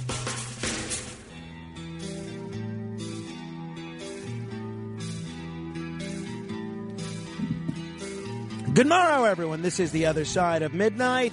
It's Monday morning. What better way to get your week started off on the right foot by giving you some positive news by recogni- recognizing some individuals, some entities, some people, places, and things that have done something that's laudatory? Eh, Because if they have, this is where they get recognized. That's right. It is time for. The Other Side of Midnight presents Commendations. Ah, yes, I must begin with a commendation for Exhale Spa and Bathhouse at the Ocean Casino Resort in Atlantic City. It has been named as the number one New Jersey casino spa by Spas of America. And as an added bonus, Exhale Spa has been lauded as the number two spa in all of New Jersey, as well as the number 34 best spa in all of North America. Now, that's pretty impressive. So, uh, you know, look, spas are a big part of the Atlantic City experience. And if you want to know, at least according to Spas of America, what the best one is in New Jer- in in Atlantic City, and the second best one is in New Jersey.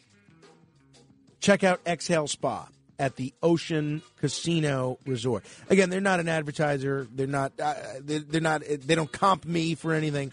But that is a pretty impressive achievement, and whoever finished first is somebody that I would have recognized. I also want to recognize someone who has led an incredible career as a broadcaster and as as the face of the New York State Lottery.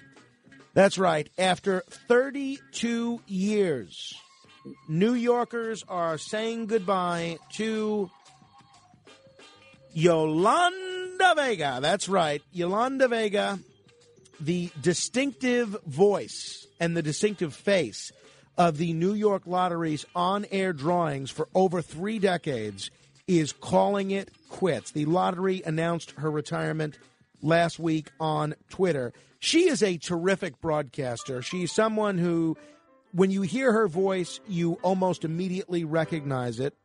And uh, she's somebody that um, really has, she's always got a smile on her face. And I would too. If, if I had presented billions of dollars in winnings over the years, I would be pretty happy too. She gets to spend moments with people, with families at their happiest, and always seems to bring them good news, especially if they've got the winning numbers. So it was the way that she pronounced her name that sort of catapulted her into international notoriety, but she's really a New York institution, and it's difficult to imagine the New York lottery drawings without her. Uh, she's going to be missed, and I think she's done a great job these last 32 years. These are not easy shoes to fill, and I'm wishing her the absolute best, and I'm giving her a commendation on her, an incredible career. You know, there is speculation. You know that promo that we pet play for Rudy Giuliani, and there's a woman in that promo that says, the mayor of New York City, Rudy Giuliani. Some people believe that's Yolanda Vega. Other people believe it's Oprah Winfrey. I don't know that we'll ever know for sure, but um, I don't know if it is Yolanda Vega. If we have to retire that promo and get a new promo made, I'll we'll have our legal department look into that. Hey, I want to give a commendation to Denmark. Denmark, I love the Danes. You know, I've never been to Denmark, but I think I would like to go. I um I have been known to have coffee and a Danish from time to time, but I love Danish cinema. You know, whenever I'm watching all the Academy Award nominated films, it's always the the entry from Denmark that I find that I like the best. I don't know what it is, but I like Danish history, I like Danish culture, I like Danish cinema. And now I like what Denmark is doing on COVID policy. Denmark is lifting nearly all the COVID restrictions within the next few days, and they've actually already done this mostly. As of tomorrow, they are going to return to normal life. They are returning to, quote, life as we knew it before Corona after the, vaccine program proved a super weapon. They're removing all the COVID restrictions. The Danish prime minister said the country's high vaccination rate was the reason behind this, along with the milder Omicron variant. Doesn't this sound great? Wouldn't it be great if we did this in New York? No more masks, no more vaccine passports, no more uh, one visitor at a time after you have a baby in the hospital. Wouldn't it be great just to get back to normal life? I'm ready. So is Denmark. And uh, this hopefully will set a precedent for other European countries to follow. Uh, good for you, Denmark. I am quite proud of you. I have to give a commendation to. Uh, that article didn't get printed. Okay. Um, I have to give a commendation to Brandon Dahl. Brandon Dahl is a really impressive young man. Hey, speaking of COVID, Brandon Dahl is a two year old boy, and his parents both have COVID. And because they had COVID, they could not smell the smoke when their house was on fire in Texas. But their two year old son, who really d- doesn't have much speech skills, he alerted his parents after the fire broke out. He woke up his mother and he said two words that he understood and knew. He tapped his mother on her feet in bed and he was coughing. And he said, Mama hot. The mother turns around, she looks, and she sees flames in the doorway. She had no sense of smell because of COVID. This two year old boy, Brandon Dahl, saved his family because he could smell and they couldn't, and his parents couldn't. So this kid is a real hero. Uh, and he's, I mean, to be two years old and already be getting a commendation, that's pretty rare. That's pretty rare. It's, uh, it's a very impressive thing. Uh, so I want to give a commendation to Brandon Dahl. I also want to give a commendation to the winners of this year's Royal Rumble. I didn't realize the Royal Rumble was on Saturday this year. Uh, I had thought it was usually it's on Sunday, but I guess maybe they didn't want to go up against the football playoffs. But I would have tried to watch this had I known that it was uh, on Saturday. The Royal Rumble is a great event. If you're not familiar with it, basically it's 30 wrestlers in uh, sort of a, a battle royal. Uh, although, if you're not familiar with the Royal Rumble, chances are you're not familiar with the Battle Royal. But you basically, people come in, they draw numbers 1 through 30.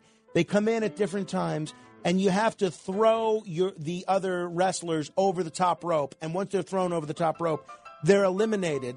So uh, the winners of this year's Royal Rumble, the WWE Royal Rumble, for the men it was Brock Lesnar, and for the women it was Ronda Rousey, both of whom uh, happen to be former MMA fighters. So it was a good year for former MMA fighters at this year's Royal Rumble. I want to give a commendation to the two teams that are going to the Super Bowl this year the Los Angeles Rams and the Cincinnati Bengals. I did not support either of these two teams, but I'm happy for the fans of this uh, both of these franchises. And this particular Super Bowl, which will be two weeks from yesterday, will feature technically the worst matchup in history.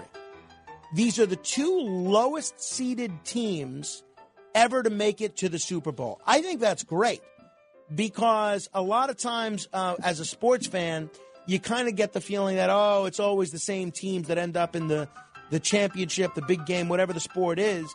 This goes to show anybody can make it. You catch you catch some momentum, and you can actually make it to the Super Bowl. The Rams entered the postseason as a number four seed, and you had uh, the Bengals. They haven't even been to a Super Bowl in over 30 years.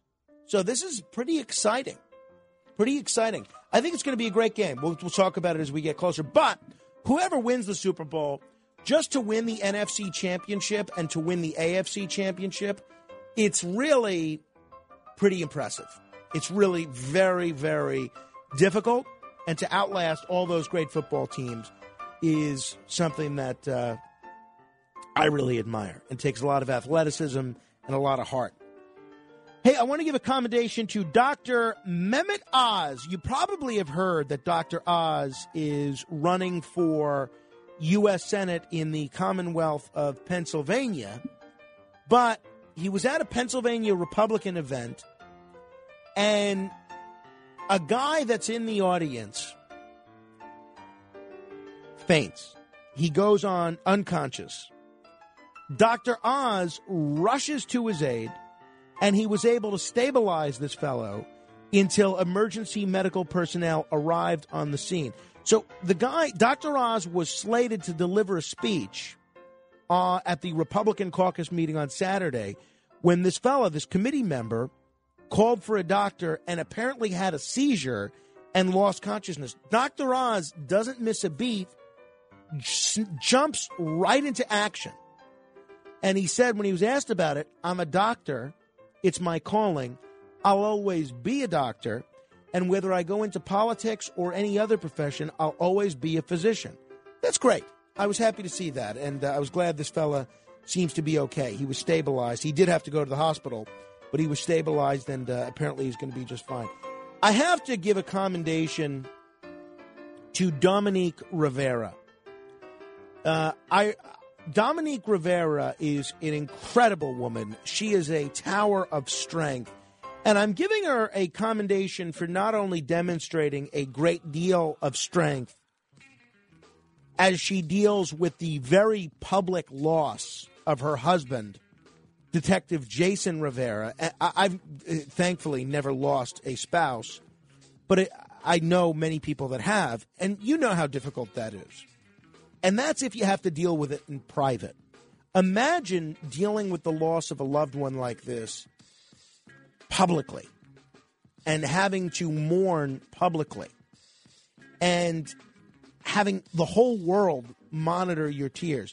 So she gave an incredibly moving eulogy for her husband, fallen NYPD detective Jason Rivera. And so I'm giving her a commendation not only for her strength, not only for giving a speech which was incredibly emotional, but I have to give her a commendation for the manner in which she tastefully called out the Manhattan District Attorney, Alvin Bragg.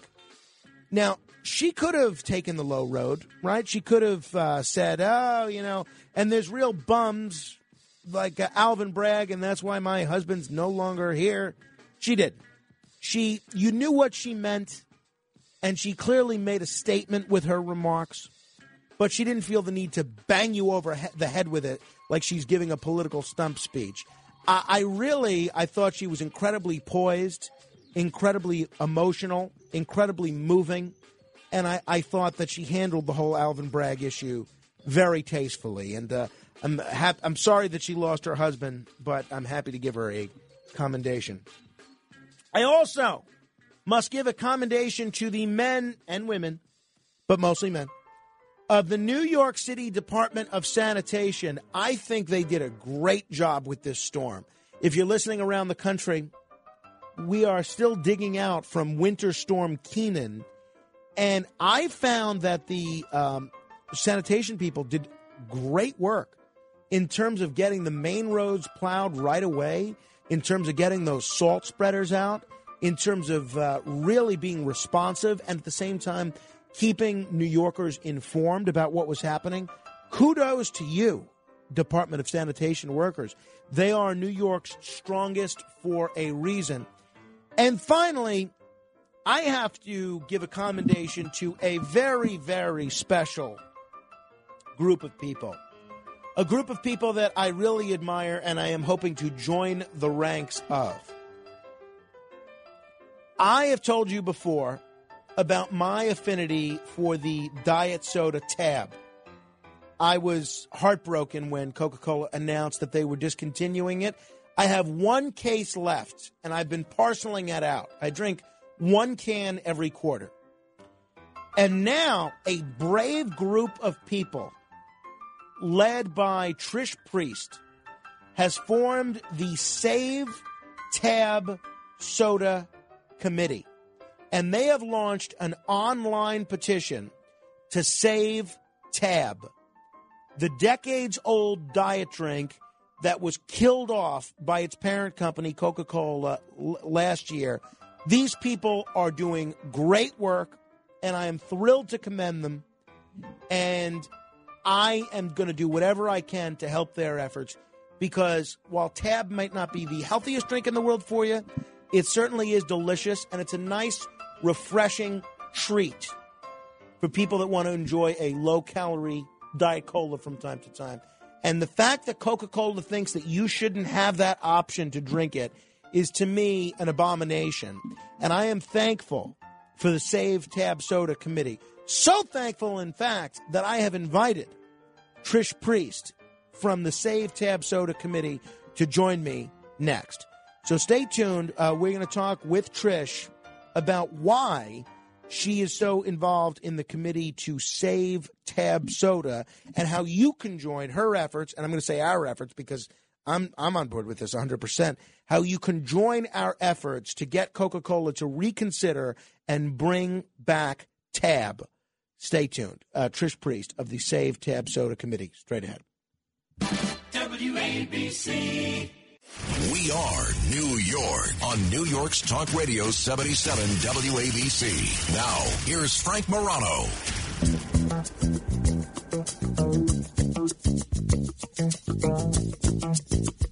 When I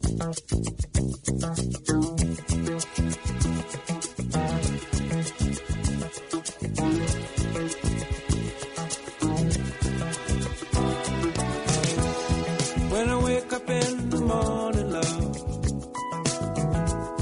And the This is the other side of midnight. I'm Frank Morano. Uh, one of the first major crises that we covered on this show was when uh, Coca Cola decided to kill, uh, in response to the pandemic, a very refreshing uh, soft drink that has been around for literally decades. Uh, it's called Tab.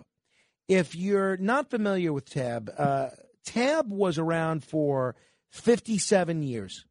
It was the original Diet Cola. And Coca Cola decided tough. You got Diet Coke? You got Coke Zero? You don't need Tab. And I was incredibly upset about this. And again, I'm not a big soda drinker, but I always took solace in the fact that Tab was there. It was good old, reliable Tab. It was consistent. It tasted the same to me as when I tried it 25 years ago. And to think that Coca Cola would just yank this option from the mouths of soda drinkers without a vote, without an opportunity to allow us to brace ourselves, to me, it was pretty jarring. But whenever a corporate entity along the lines of a Coca Cola does something like this, what do you do? You shrug your shoulders, you complain, you complain to your friends, your neighbors, your family. In my case, I complain openly on the radio. What can you do? Not much. One group of people, one brave group of industrious men and women and non binary people have taken it upon themselves to do something about this. And they are trying to save Tab. I am very, very pleased to be joined by one of the founding members of the Save Tab Soda Committee, Trish Priest. Trish, thank you so much for joining me on the radio, and thank you for your efforts. And thank you for having me, Frank. So, Trish, um, of all the causes that you could get behind, why why saving Tab? Why why do you care about this? Uh, Tab has been part of my life since I can remember. It is the only soda that I have ever drunk um, throughout my life. I've been drinking at least three tabs a day forever. Wow. Um, so when I've been living in fear of the day that they discontinued it, um, and that day came, and I couldn't just take that sitting down. I had to do something. So I want to mention the website. It's savetabsoda.com. That's savetabsoda.com. Uh, before we get into the discontinuation and how you've been dealing with it, w- give people who might not be familiar with Tab an idea of its history and a little bit of an idea of what makes Tab so unique and so special.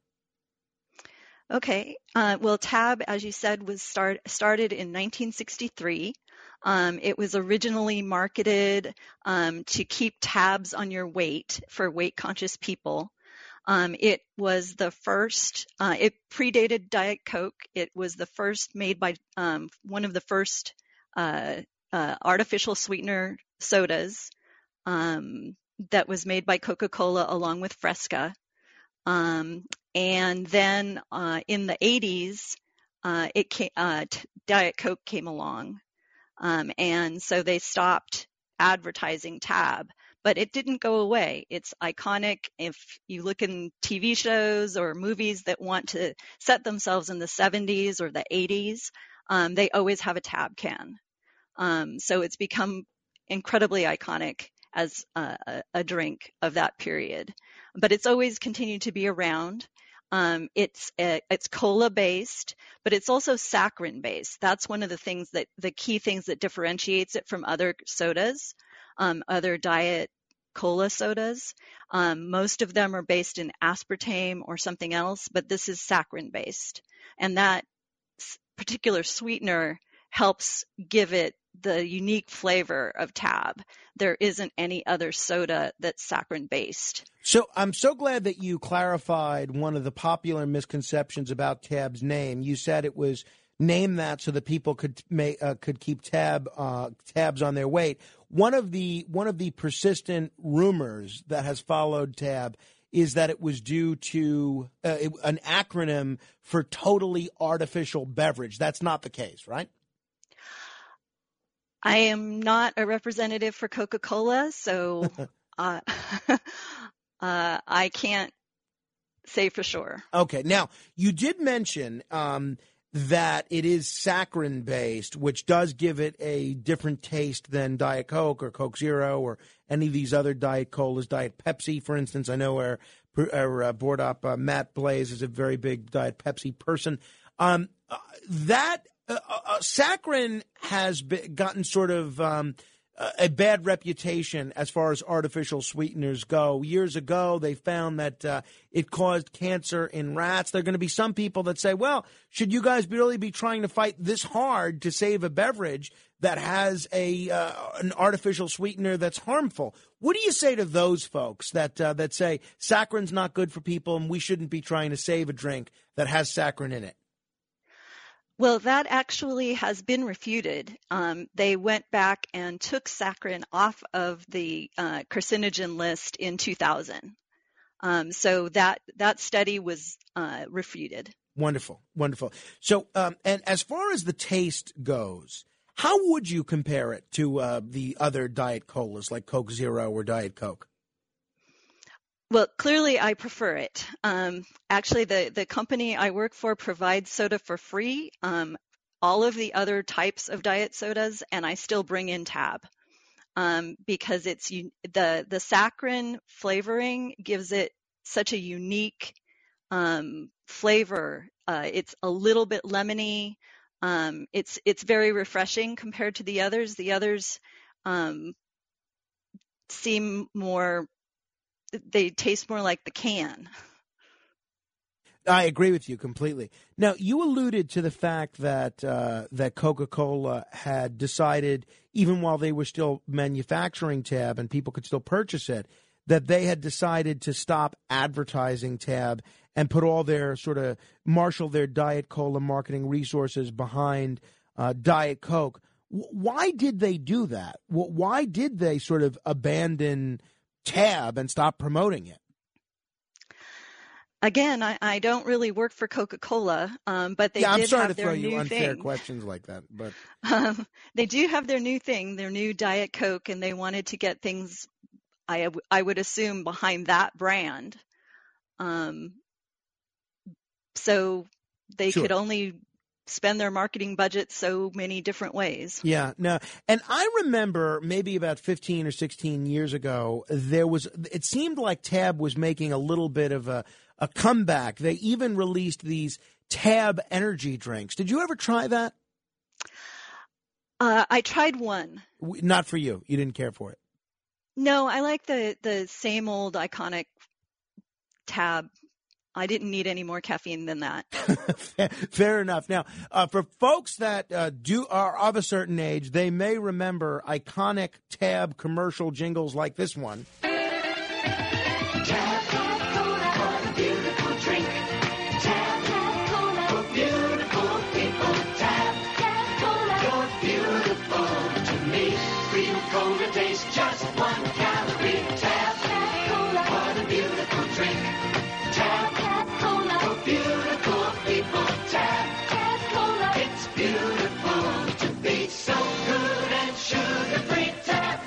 Again, uh, keeping in mind, if people are just tuning in, we're talking with Trish Priest.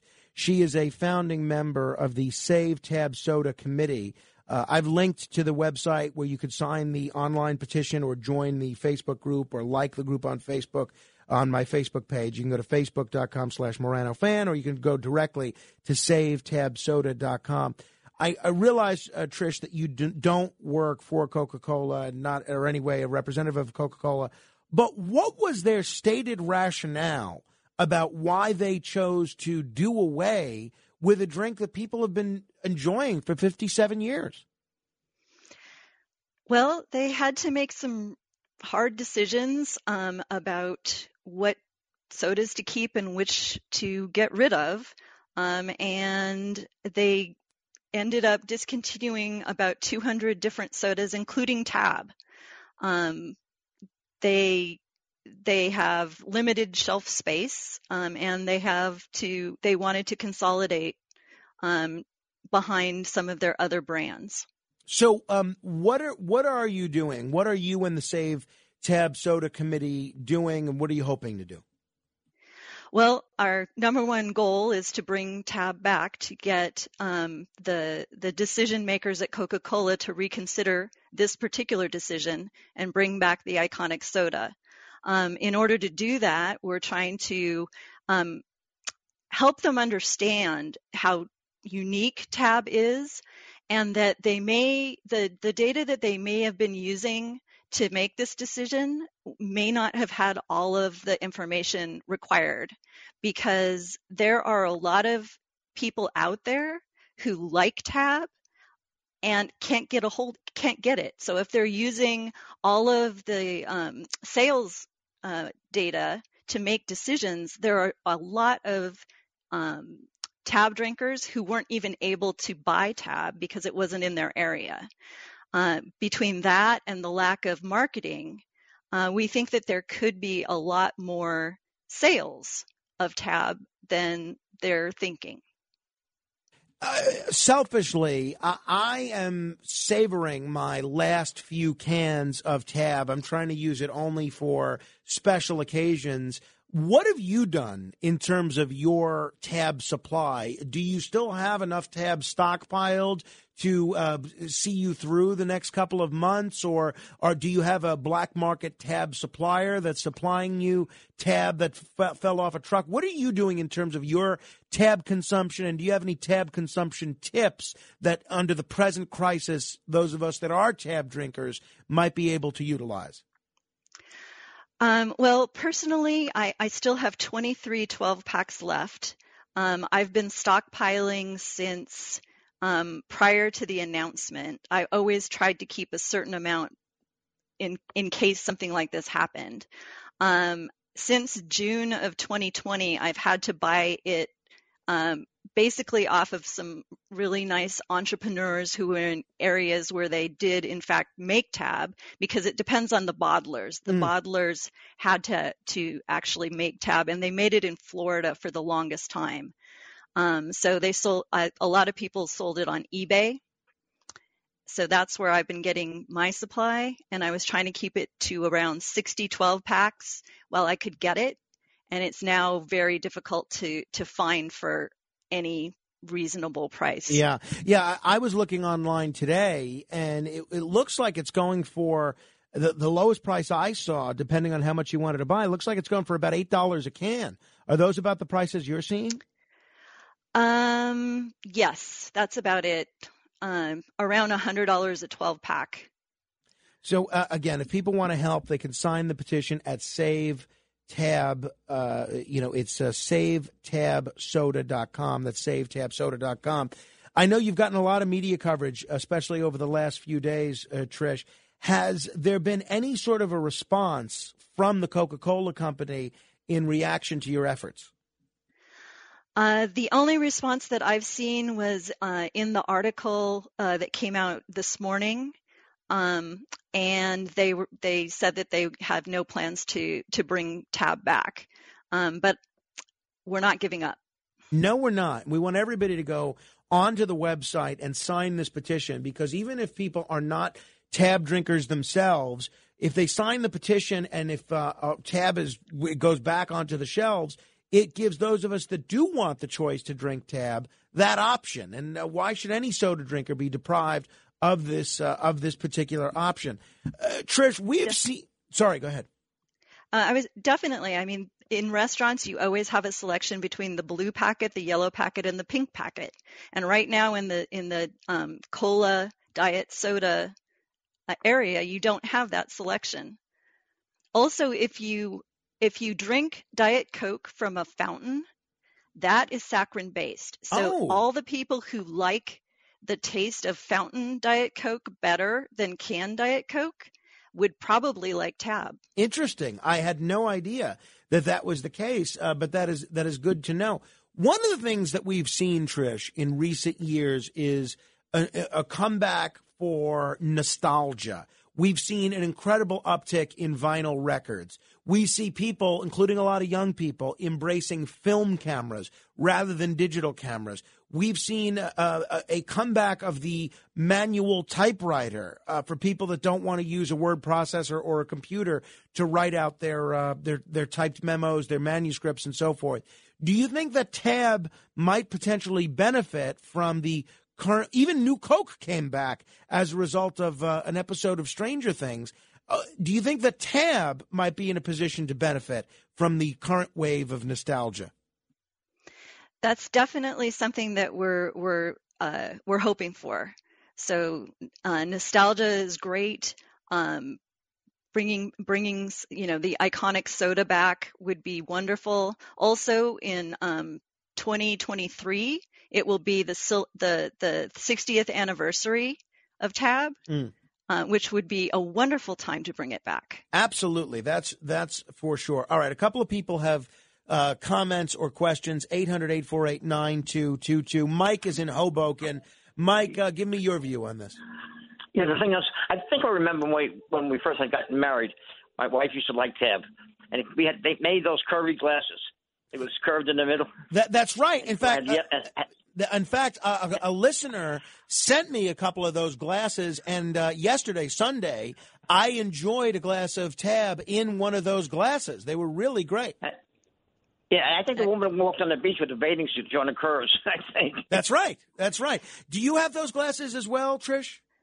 Actually, Coca-Cola sent me those glasses as a consolation prize. Oh well, I mean, at least they gave you something, but it's a poor, poor substitute, I would think, for uh, for bringing back the uh, the, uh, the the soda that we're so fond of. Hey, uh, one of the things that I think uh, a lot of people remember about Tab is the reference in Back to the Future, in the movie Back to the Future, where Marty McFly, who's from 1985, a time when uh, when Tab was at its uh, apex, he goes back in time to 1955 and tries to order a uh, a tab. And I found uh, that uh, that has uh, helped a lot of people that might not be familiar with Tab because they stopped advertising it. It's helped them at least be exposed to the idea of Tab. Have you found that? Yes, there actually are quite a few different TV shows and movies where Tab has been featured. So um, anytime that happens, it's it's great for Tab and for our cause. What are some other uh, movies or television programs that have featured Tab? If you if you know off the top of your head, I'm not trying to. Uh... We have a list on our website. Oh, okay. Go to uh, again. We'll go. There's actually uh, um, also a website that that uh, talks about uh, product placement. Oh, great. Okay. Uh, so uh, people can go to savetabsoda.com. There's also a Facebook group. If uh, folks search on Facebook Save Tab Soda, they can join the Facebook group as as I've done. I see that um, on the website there's an option to um, donate funds towards advertising and marketing uh, expenses to get the word out. Now, I realize this is sort of the first full day of media attention on this front, but uh, how has fundraising been going so far? Well, it's been going uh, fairly well. Uh, we're trying to raise about $5,000 so that we can put up billboards um, in various places in Atlanta, for one thing. Um, we have already done some amount of advertising. We've done several campaigns, uh, mail in, uh, call in campaigns, which don't take a lot of money.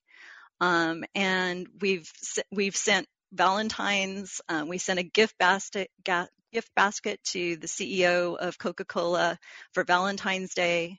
Um, we've done some uh, some Santa videos uh, that we uh, put out onto the internet.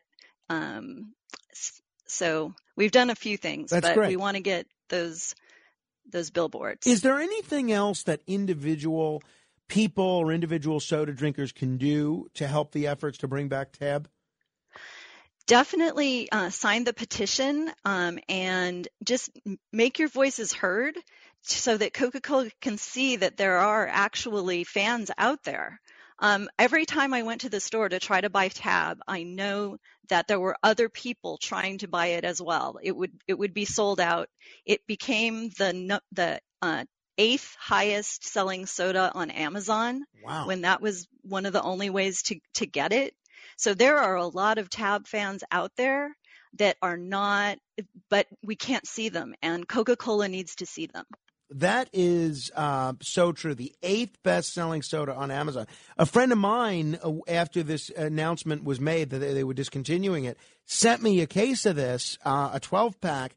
And I'll tell you, that was one of the most moving gifts I've ever received. And uh, I think that uh, uh, that's the kind of emotional connection that that Tab has with people. And if we can save it, that would be great. Well, Trish, I think what you're doing is terrific. Whatever I can do to help your efforts, either you know publicly or privately, please uh, stay in touch with me and let me know whatever I can do. I am uh, as committed as can be to the cause of saving Tab, and I'm grateful for what you and the efforts of the Save Tab Soda Committee are doing. Well, thank you very much, Frank. Thank you for your support, and thank you for having me on. Wonderful. And uh, if your next project is to bring back Laserdisc or save Laserdisc, I'm with you on that one as well. Okay. All right. Trish Priest of uh, the Save Tab Soda Committee. You can go to the website savetabsoda.com or just search on Facebook Save Tab Soda. Uh, they're doing some great work, and uh, hopefully, think of what, even if you don't care about this, right? And I realize some of you may not. Think of what this will mean if we can, through a grassroots effort, um, put together a groundswell of support, a people powered campaign to bring back TAB. Think of the message that that will send to the world. It sends the message that regular people do matter. Regular people can make a difference. And yes, you can fight City Hall, even if City Hall is located in Atlanta. Think of what a big victory that'll be. You, a lot of people, you know, look, let's face it. We see what's going on with climate change. Let's be honest. We're sort of out of, we, we, we're not going to do anything to stop climate change, right? We see what's happening. We see what's happening with Russia and Ukraine. We're not going to do anything to stop that, right? We see what's happening with gun violence. We see what's happening uh, with respect to the coarsening of civic discourse and the growing polarization within our society. Everywhere you look, there's problems, problems, and problems. This is one thing that we can actually solve. Let's show Coca Cola that we're not going to take this lying down. Let's save tab. 800 848 WABC. That's 800 848 9222. Patrick is in Bridgeport, Connecticut. Hello, Patrick. Hey, hey! I just wanted to mention about uh, the uh, saccharin being labeled as a carcinogen. What they did was they fed some lab rats like ten thousand times the amount a normal person would ingest. And you know, you give any kind of chemical to at those amounts, and you you know. you That's right. That's right. That's a good point. point, and I think that's one of the reasons that study was, um, you know, that study was rescinded. But they also gave some other lab rats. They had them drink tab instead of water, and you know what? Those lab rats had a lot less cancer than the ones that just drank water. So, I mean, you make your own judgments. Jim is in New Hampshire. Live free or die. Hello, Jim. Frank, all things must must pass. The last time I had a tab was in 1979, and it wasn't very good. And it, my great grandfather drove a Duesenberg. It was a beautiful car, but they went out of business. Let it pass. So it sounds like you're about due for a tab, uh, Jim. If you haven't had one in uh, since 1979, sounds like you're about due. Has it changed? No, it's exactly it- the same Does as it was it in taste 1979. better? It doesn't taste very good. Jim, what are you trying to rain on our parade for? I'm trying to build, or at least assist in the building, along with Trish, of a grassroots effort to bring back tab. And here you are saying it doesn't taste very good. You know what? So don't drink it. Send me your tab. I'll drink yours. Get off my phone. 800 848 WABC. Neil is on Staten Island. Hello, Neil. Why don't you send him an eight dollar can of tab, Frank? Uh, just we should have said you stuff. that's, that's crazy. The reason, Frank, I'm not an expert, especially on, on food. Although I, I, I eat plenty of food, Frank. But the reason they discontinuing tab is because it doesn't make any money for them. If it made money for them, believe me, they would be selling it hand over fist. So uh, that, that's the real reason, Frank. Anyway, what I want to talk about is the court system, Frank. This state, the court system is so backed up. To get into court for a case, it's just almost impossible. I have a friend who went to small claims court. It's a year wait to have his case heard. My son's waiting a year and a half to be the fiduciary, which is doing for free uh, for uh, a 93 year old woman. Uh, a year and a half just just to approve him. That's that's how the surrogates court's backed up. Uh, criminal court, all these people with desk appearance tickets to the thousands of cases that they've been issuing because of the bail law, they'll never see a judge. Well, Neil, I'm glad you called about this because there's nothing we can do about that. There's nothing we can do about the backlog in court cases. So, if people are going to be stuck in court all day long, let's at least give them the option of a nice, refreshing diet soda. In this case, Tab. We can't do anything about the backlog in the court system. So let's do something about saving Tab. Go to savetabsoda.com. That's savetabsoda.com. 800 848 WABC. That's 800 848 9222. Uh, They're also on Twitter as well. And you can use the hashtag, which is generating a whole lot of buzz um, as well. It's uh, hashtag save tab soda. So, uh, look, I, you know, we're having a little bit of fun, but I mean, I really would send a message that says we can uh, we're not going to take this lying down if we can organize a grassroots effort to save Tab Soda. Hashtag on Twitter, save Tab Soda. 800 848 9222. That's 800 848 WABC if you want to comment on this or anything else we have covered thus far. Uh, coming up in uh, the four o'clock hour, we're going to talk a little bit about what the capital of New York should be. We'll get into that. Uh, let me say hello to Carol in New Jersey. Carol, I'm sure you'll have something insightful to say on this. Oh, yes, of course. My mother loved Tab. She always used to drink it. You're kidding. I am not kidding. She thought it was fantastic. Wow. Um, I didn't. I didn't drink soda for various reasons because my dentist told me it wasn't good for your teeth, and then when I was in college, they told us not not to buy soda from the vending machines. You know, the teachers and people that work there. And I I used to drink a lot of milk, but when I got older, I became somewhat intolerant to it, so I don't drink milk anymore. I Well, used to. Is there is there anything um, that can be done to get you to be a little bit more tolerant of milk? Uh, I could drink um, lactose free milk. Well, there you go. At least you're meeting it. Yeah, at least right. you're meeting dairy halfway. I mean, it would seem it seems a shame right. to discontinue a whole qua- a, whole category of food products just because of your intolerance. Right. No, it's just that, you know, I don't feel as well if I drink milk, regular milk. Uh, but if I buy uh, Lactaid, I, I think that would be okay. The only thing is that I don't want to buy a big giant container, you know, a gallon of it. Because of your like that, 'cause I'm- intolerance. Right. I'm not going to drink it. Well, well, Carol, I, I, appreciate you uh, being so candid about your mother's brave tale of enjoying Tab, and I appreciate you sharing with us your history of of intolerance. And uh, hopefully, you know, who knows? People grow, people mature, people have different learning experiences throughout their life. And Carol may be intolerant of milk now, but one day she too may learn to love it. She may grow to have a, a tolerance for milk. If that day doesn't come, uh, that's a shame.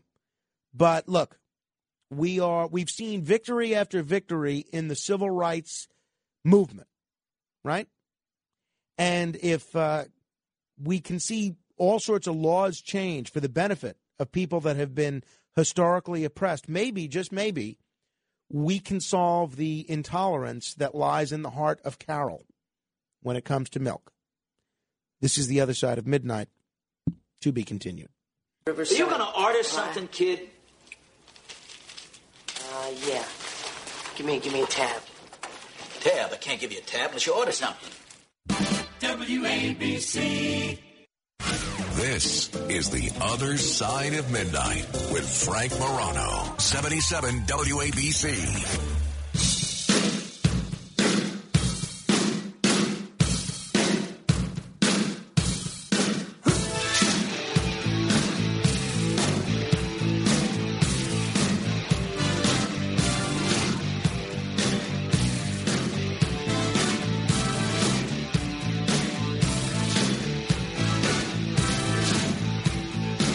That's Robert Palmer, the guy who uh, has a problem with love addiction. This is The Other Side of Midnight. I'm Frank Morano, 800 848 9222. Hey, uh, speaking of tab and soda in general, that is one of the many things that you will get a, uh nickel if you buy in a store in New York and then return to the grocery because they have uh, a deposit. New York is one of the states that has a deposit on carbonated beverages and on water. And in fact, I told you um, we we had a whole discussion about this a week or two ago, and I mentioned to you a wonderful short film, a documentary called Redemption. Oh, you might remember. You might remember the discussion that we had on that subject a couple of weeks ago when I said this. There is a wonderful short film. It's maybe about 10 years old now, around there, called Redemption. It's by an old friend of mine. I haven't seen him in years, but I, you know, I still call him an old friend. John Alden, who's one of the most talented documentary filmmakers anywhere in America. And I, he's a great guy. He did. He's done a lot of great things, John Alden. And this short film, Redemption, is a documentary about the people that do this day in and day out. And there's this whole culture, this whole subculture of people that that do this. And some of them make a lot of money. And it's a very interesting group of people that do this. Not everybody's homeless, by the way. We're back in the present day. It's now the year 2022, January 31st. Now, everything that I, now, unfortunately, almost everything that I said there is true, except one major fact that I got wrong. Now, the person that made that documentary is not named John Alden. That person that made that documentary, Redemption, was an old friend of mine, clearly not that good of a friend, Jon Alpert. Jon Alpert. Jon Alpert made Redemption. Now, my apologies. So you might be asking, who's John Alden? John Alden is a fellow that I met twice about 20 years ago. And uh, he was a DJ. I haven't seen him in about 20 years, maybe 21 years. I once videotaped a birthday party for him uh, when I was in the event videography business. And then I once ran into him on the street and we had a nice conversation. And I remember him being a talk radio fan and an interesting guy. He was introduced to me by my friend Vic Christopher. And um, John Alden, as Vic pointed out, reminded him a little bit of our mutual friend Tim Spucci's and uh, we both thought that John Alden was a cool guy. Clearly, we did because his name stuck with me for 21 years, even though I haven't seen him in literally decades, and yet I still gave him credit for the Jon Alpert movie Redemption. Now, the but you know what it was? You know what it is? It's like, do you remember when Howard Dean was running for president, and people frequently referred to him as John Dean, just because you're in the habit of saying John Dean. Andrew Cuomo, when he was governor, in fact, callers still do it. They'll call, eh, the, people frequently will call him Mario Cuomo, and you just for some reason in your brain when you have certain names going that way, I don't know what it's called. There's got to be some name for this phenomenon. When you're trying to remember a name, even though intellectually I, I, know the difference between Jon Alpert and John Alden, they don't look alike. I know the difference between Andrew Cuomo and Mario Cuomo. I did it recently on the radio. I kept calling Vladimir Pozner Gerald Posner, the writer Gerald Posner, who I've also interviewed on the show. I know Gerald Posner is not Vladimir Pozner. I know Jon Alpert is not John Alden, but for some reason I conflated their two names. So my apologies to both John Alden and Jon Alpert and for anybody out there that has their names confused with anyone else. I will tell you this I will never use the name Tab to refer to Diet Coke. That's the God's honest truth. 800 848 9222. Joe is in Ronkonkoma. Hello, Joe. Hey, Frank. How you doing tonight? I am doing just dandy. Thank you. Uh, my mom used to drink Tab all the time. You want to know what I, I'm addicted to? Um, it's very hard to find now. Walmart carries it, and sometimes Stop and Shop. I don't know if you remember RC Cola. Yes, you know that that they made. I, I used to like RC, but they came out maybe about 26, 27 years ago. No, more than that. Yeah, about 25, 26 years ago with a special version of RC, which I used to love. It was called Royal Crown Premium Draft Cola. Yeah. They discontinued yes, it yes. many years ago, that particular version of RC, but I was a big fan of RC back in the day. Oh, I, I loved it. Oh, by the way, when I had the issue with the hat, I didn't call any of the other radio broadcasts. That's right. You didn't call Curtis or Sean Hannity or Mark Simone or Bernie and Sid. You dealt with My me wife- directly, right? My wife went on Instagram. She PM'd you. You gave her the email address, and it was taken care of. I was laughing over the weekend, Frank, laughing. Hey, have a good night, Frank. Have Thank you. Joe. Thank you, Joe. Joe is a great citizen and a great person. Uh, I like that Joe a lot. If you want to email me with your complaints, your thoughts, your comments, frank.morano at wabcradio.com. That's frank.morano at wabcradio.com. Also on Twitter, at Frank Morano. That's Frank, M O R A N O. You know, speaking of Curtis, he's having this party today. It's like a campaign office closing party. And he really didn't invite me to go. Like I was I'm on a group email with some people from the campaign. See, you got to understand with the Curtis campaign there's two phases of that campaign. There's the people that did the lion's share of the work at the beginning and then as soon as Curtis got the Republican nomination, all those people went away and all these opportunists who cashed Curtis's matching funds check, those people stepped in to run the campaign. So I'm not sure if I'm going to go because it would involve me coming into Manhattan a lot earlier than I normally would. Although my, you know, my friend Sarah is looking to make plans for tonight. But I, as I told her, I have a screaming two month old that currently controls my schedule.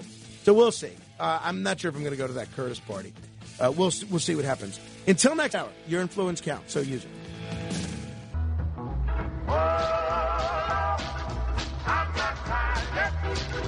Well,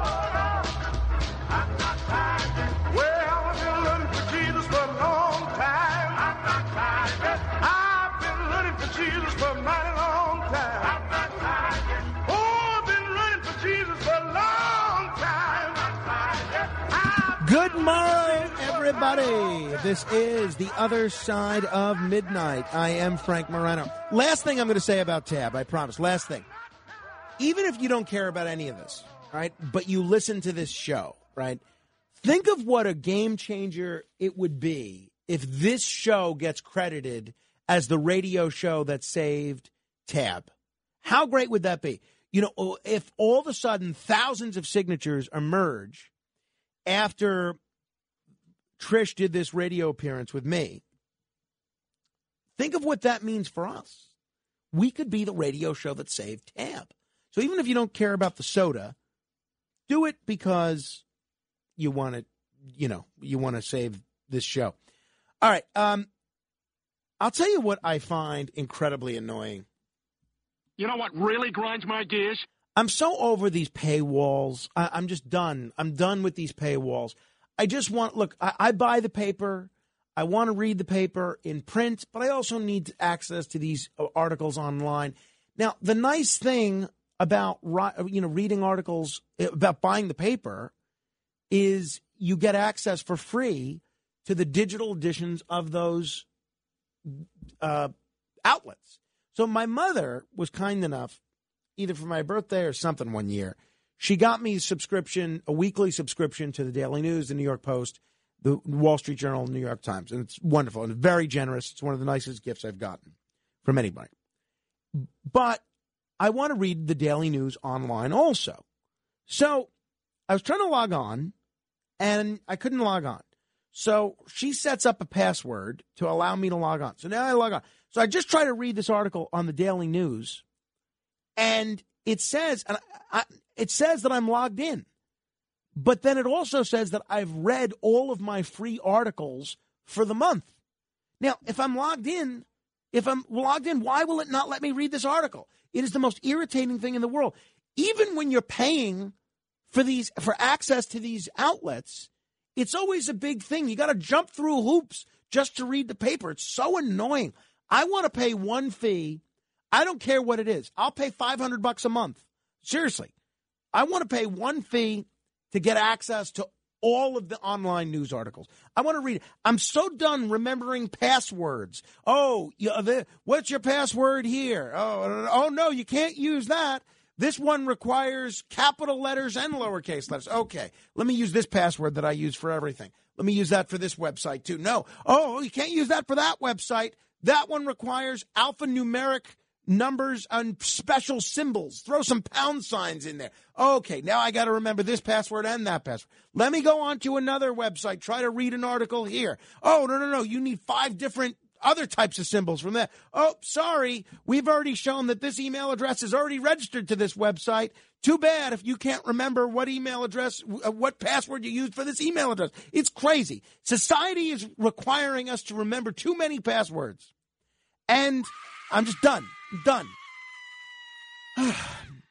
so I threw away the Daily News yesterday thinking I didn't need it because I made notes of what articles that I wanted to read. And I figured, okay, I'm paying I'm paying for the Daily News. Well, more I, uh, like a 12 year old boy, actually. My mother is paying for the Daily News.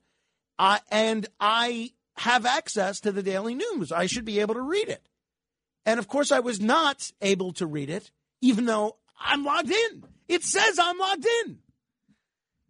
So thankfully, Molly came to our rescue. And, um, she, you know, un- unlike the person uh, who called requesting help with the guardianship, who is still waiting for help from Molly, and that guy that's still stuck on I 95 from that snowstorm, who's still awaiting Molly's help. She did help me, and she printed out this article from the New York Daily News from Sunday. This is an op ed by Bradley Tusk. Now, I, I know Bradley Tusk, uh, known him for 20 years. He's mostly a political operative, he's a skilled political operative. He ran uh, Mike Bloomberg's campaign uh, for mayor, his third term. I think he ran Andrew Yang's campaign. He's done a lot of different things. He used to be the deputy governor of Illinois. And this is what he wrote in Sunday's New York Daily News. Headline New York City ought to be the state capital. And this is what Brad goes on to write. Shelley Silver's death last week. See, I'm not going to link to this. You know why? I'm not going to link to this because I don't want to reward the Daily News with the clicks.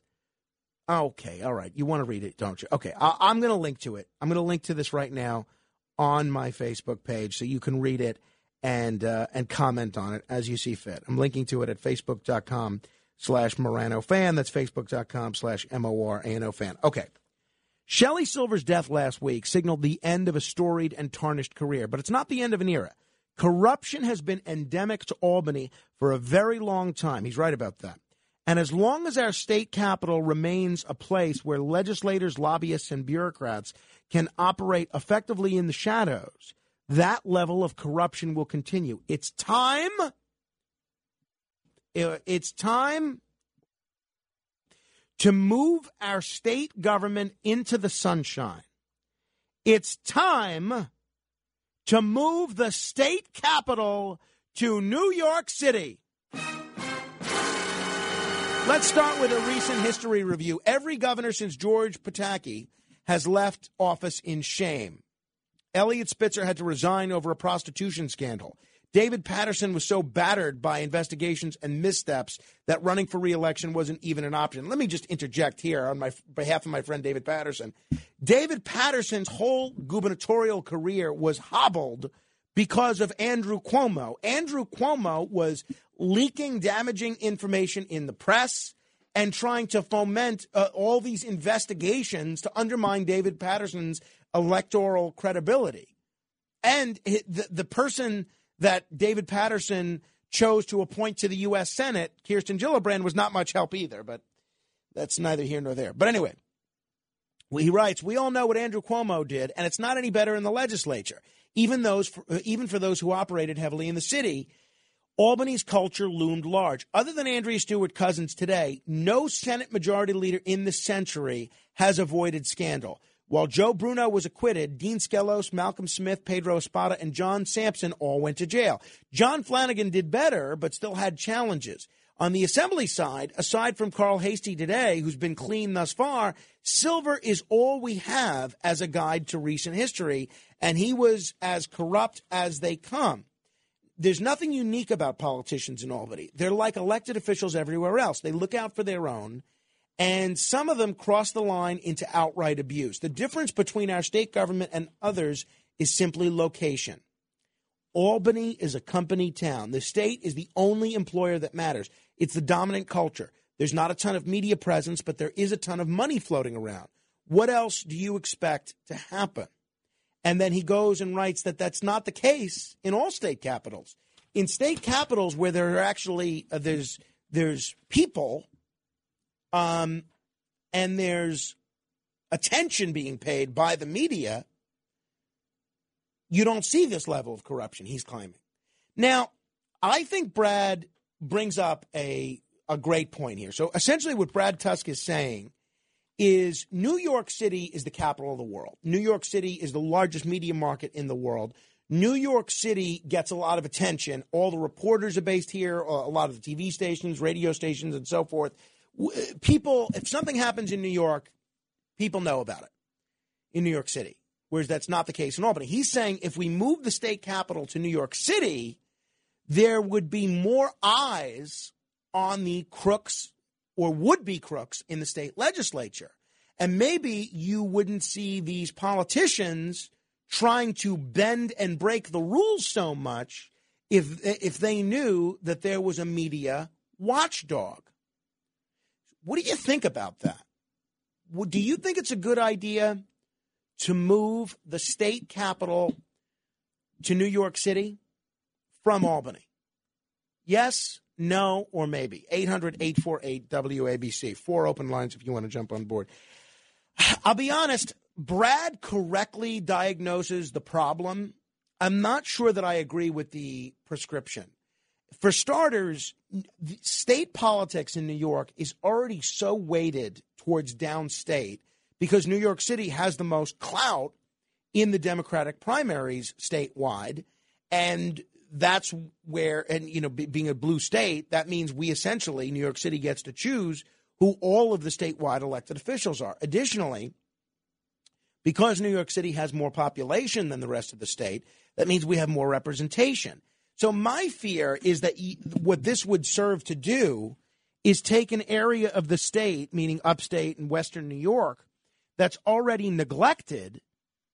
And my fear is that it would neglect them even more. Now, if you listen to my denunciation from Friday, I denounced the Assembly Democrats for not doing what they pledged to do six years ago and have the video of their meetings up in real time. They haven't done that.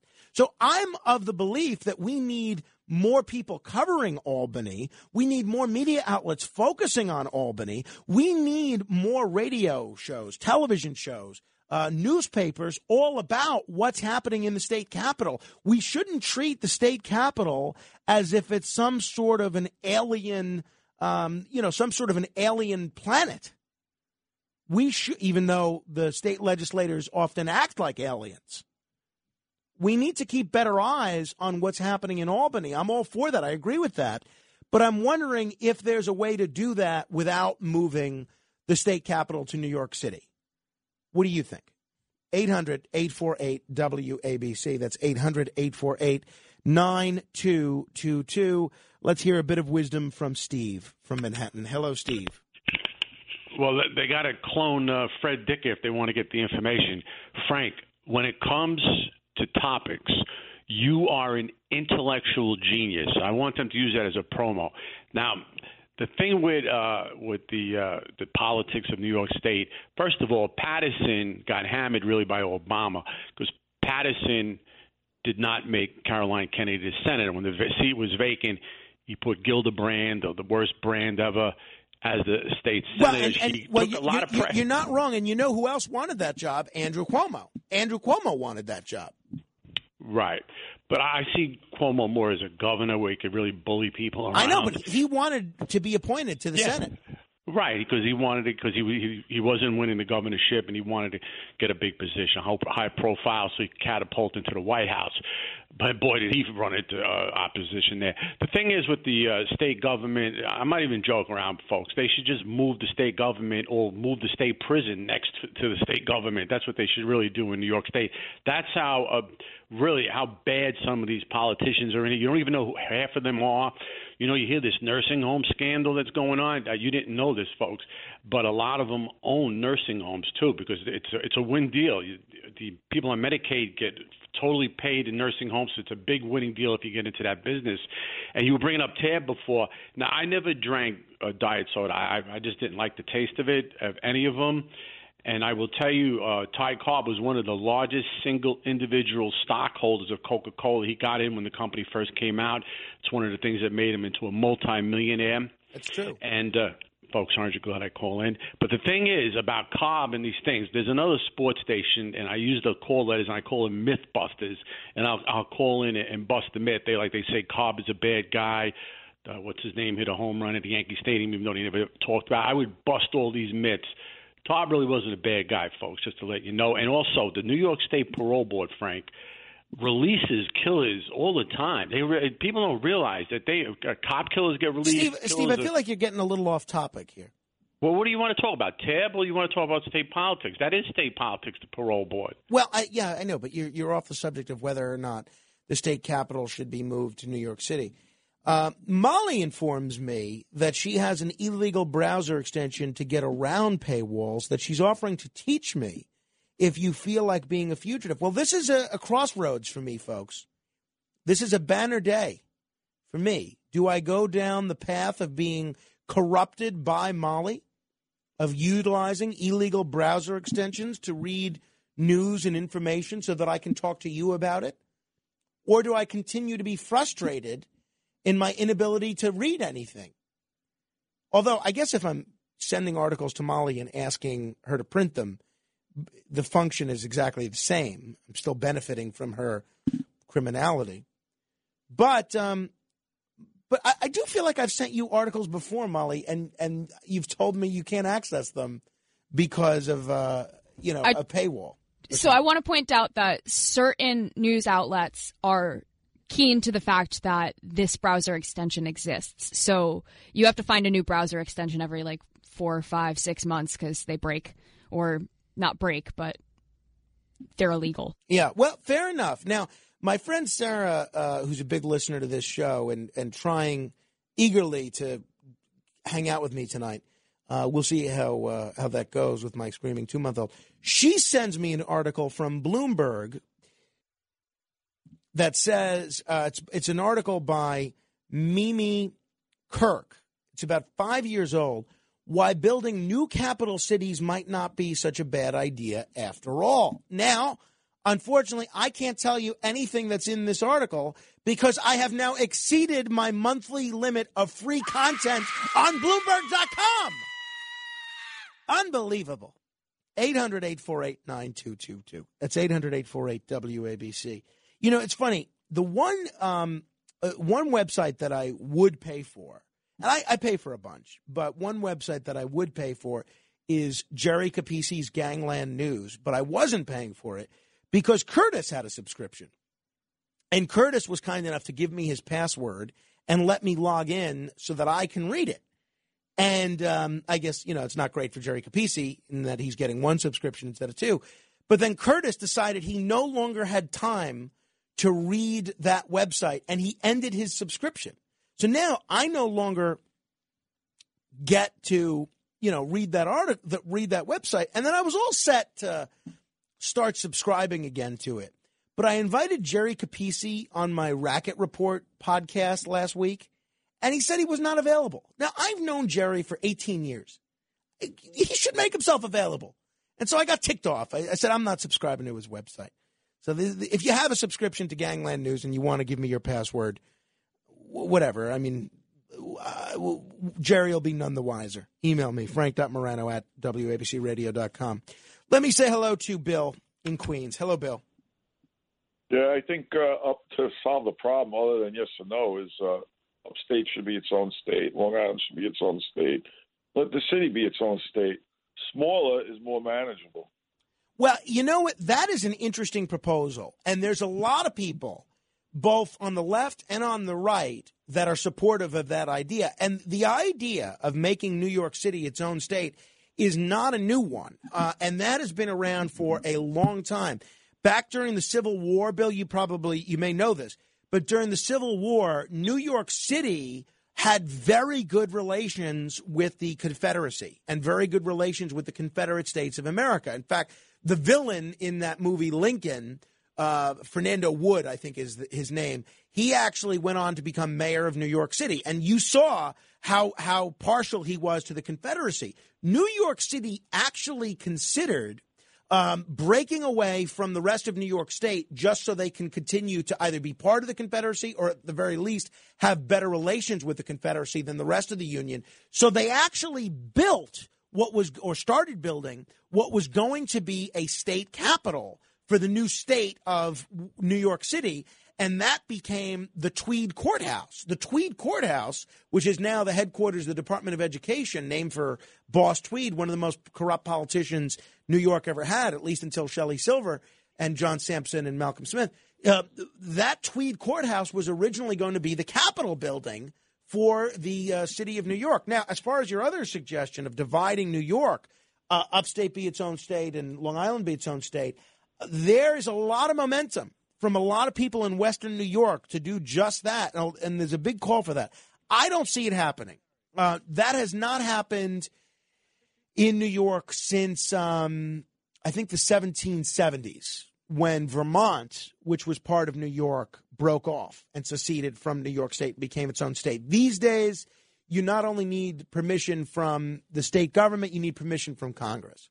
So I'm not sure that that's likely. I think if we're going to go to the effort, uh, it certainly would require a lot more effort than simply moving the state capital to New York City. 800 848 9222. Robert is here in New York City. Robert, do you want this to be the state capital? No, I'm in favor of a compromise. Oh. Uh, you've got Albany, uh, the upper part where the Mohawk hits the Hudson. You've got New York down here by the ocean. I think Kingston, about halfway in the Hudson Valley, should become the state capital again. You're a historian. Yeah, Kingston Kingston, was, the first capital of New York State. First capital. But does that Not solve does that solve the kind of problem that Brad Tusk is talking about here where nobody pays attention to the state legislature because it's not in New York City and because no one pays attention uh, all of these double dealing politicians one think they can get away with more and two they get inculcated into this Albany culture of of this swamp in Albany. Well, I think you're absolutely right. Albany is a swamp. You realize that's where Kirsten, Kirsten Gillibrand grew up. Her father, I think, was a lawyer, a lobbyist, or something like that. So she was steeped in the in the pollution. Right, that's the of culture. Albany. That's the culture up there, Robert. That is absolutely the culture. But so would your Uh, solution of I moving like the idea. No, I like the idea of three states. I don't think it's that difficult. Uh, we already have people talking about making what uh, Puerto Rico a state or something like that. I have a lot of Puerto Rican friends, but I don't think it deserves to be a state. So I think the idea of upstate New York City, New York City exactly doesn't have the best reputation, you know, either for for clean politics, but that's another story.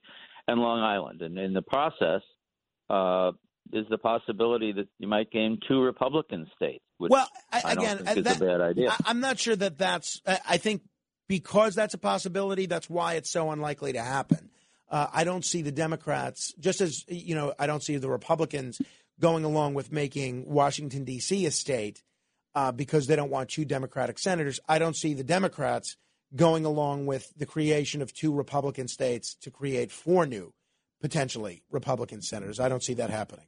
Uh, but you know, I want to deal with the Brad Tusk proposal here. What do you think of what Brad is saying? Is it time to make New York City the capital of New York State? 800 848 WABC. You can comment on other issues if you want as well. 800 848 WABC. Evelyn is in Bayonne. Hello, Evelyn. Good morning, Frank. Congratulations on your ratings. Thank I'm not you. surprised. Very of I'm very, Thank you. very happy for you. Um, just one thing, going back to the tab thing, I know you're past it, but be very, very careful because several years ago, and if you do an internet search now, all of these vending machines, the sodas that you get, say, in a fast food restaurant, how they come out of that plastic thing, it's just sort of like a soda fountain. It doesn't come in a can. Frank? Yeah, the, the soda fountains. Yeah. Oh, okay, right. You'll get uh, like a Diet Coke and a Big Mac or something. They're supposed to clean those machines every single night. Well, they don't. And I'm not going to sicken your listeners by um, telling them what has been found in those machines that have not been cleaned at night. So I myself will not drink anything out of those machines. And Trish said that Tab, um, uh, one of those sodas from those machines tastes like Tab. So I just want to warn you about those machines. It's um, Well, thank you, little Evelyn. sickening. Thank you. I appreciate that. See, Evelyn was like waiting for me to interrupt her. You know, I I mean, I was listening to what she was saying, and you know, she kept she, she thought I cut her off because I wasn't constantly interrupting her. I, maybe that says Wait, a wait, lot wait, wait, about my reputation for not letting other people talk. But anyway, um, I don't really drink much soda. Uh, I did have a can of Tab yesterday uh, to raise a glass. And again, I want to thank the lucky listener. I don't know if she wants her name mentioned, but I want to thank that uh, very kind, generous listener that gave me these two tab glasses, which she's had since the 1970s. But I did have a can of tab yesterday. I shared it with my friend Vinny um, to toast the efforts of the Save Tab Soda Committee. Soda is not good for you, whether it's r- regular soda or diet soda. It's bad for you. You, sh- I I think you should try to avoid it whenever you can. It's filled with chemicals. It's filled with preservatives. It's filled with sugar. I mean, there are certain varieties of soda that are better than others. If you can do away with soda, I mean, if you can do without soda, just if you could do without booze, it's probably for the best. But every once in a blue moon, if you want to have you give yourself a treat, you know, I mean, uh, once a year, once every six months, I don't, I don't, I think you should be able to have the kind of soda you want. 800 848 WABC. That's 800 848 9222. Henry is in Manhattan. Hello, Henry. Uh, hi, Frank. Uh, well, I think the the fellow who suggested uh, a compromise was right in a way. There should be a compromise, but a different one, and that is to have uh, two state capitals and have uh, uh, legislatures be uh, uh, six months in one and six months in the other. Oh, that's interesting. Would the two the two ca- state capitals be New York and Albany?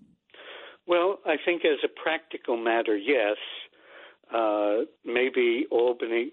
No, the answer is yes, uh, because uh, uh, well, uh, I I don't know if Albany is representative of upstate uh, as much as maybe being at one of the college campuses. Uh, I mean, the state university campuses or near it would be, but. Uh, you also have to consider well what's going to be done with all the uh, infrastructure and the buildings uh, uh, that support the state capitol and That's and true. The the one thing I wonder about Henry, and, and thanks for your call, is the practicality of that. Like you have a lot of workers that work in the state capital that have moved to the capital region because that's where they work. So if they have to do six months here, six months there, I do wonder what that would do. And the other thing is, look, the um, the upstate economy is already in the tank, even in the capital region. Do we really want to deal this body blow economically to the capital region by pulling the major, major attraction of Albany, which is the state capital? You go to Albany, look, Albany has the colleges. There's a lot of great colleges up there. Uh, they have the state capital, and they, you know, they have some prisons in that area. So that's the whole economy: prisons, state legislature, colleges. And if you're going to take away a third of that, I don't know. It seems a little unfair to them. I, I'm all for greater scrutiny of what the state legislature is doing and what goes on within the halls of the state legislature. But I don't think moving the capital to New York City is the answer, personally. 800 848 WABC, you are welcome to disagree. I like Albany. You know, uh, Ed Koch made the anti Albany joke that a lot of people have parroted over the years, but uh, I, I find a lot of the criticism of Albany to be based in elitist snobbery. And, uh, you know, Albany to me is the land of William Kennedy. Um, these anti Albany snobs, uh, and including many in the state legislature, they love to bash it. I like it. Um, I like Albany a lot. I really do. I, I used to, I used to, when I was in the leadership of the state independence party, I used to have to go up to Albany all the time, and I enjoyed it. I enjoyed it, and I had a lot of friends that uh, that went to college up there. I would stay with them. I would uh, check out a lot of the great restaurants and bars over there. I thought it was a, a fine, fine community. I did like it. Let me say hello to Stu in Brooklyn. Hello, Stu. Morning, Frank. Morning. Frank, all you have to do is take a look at the United Nations to realize that moving the uh, legislature to the city is going to result in less corruption. Uh, you have more temptation here. You have all the foreign consulates, uh, probably uh, more variety of hookers, et cetera, et cetera. You got more temptations down here. Not to mention the fact that you got a media that's totally in the tank for the one-party state we've now become.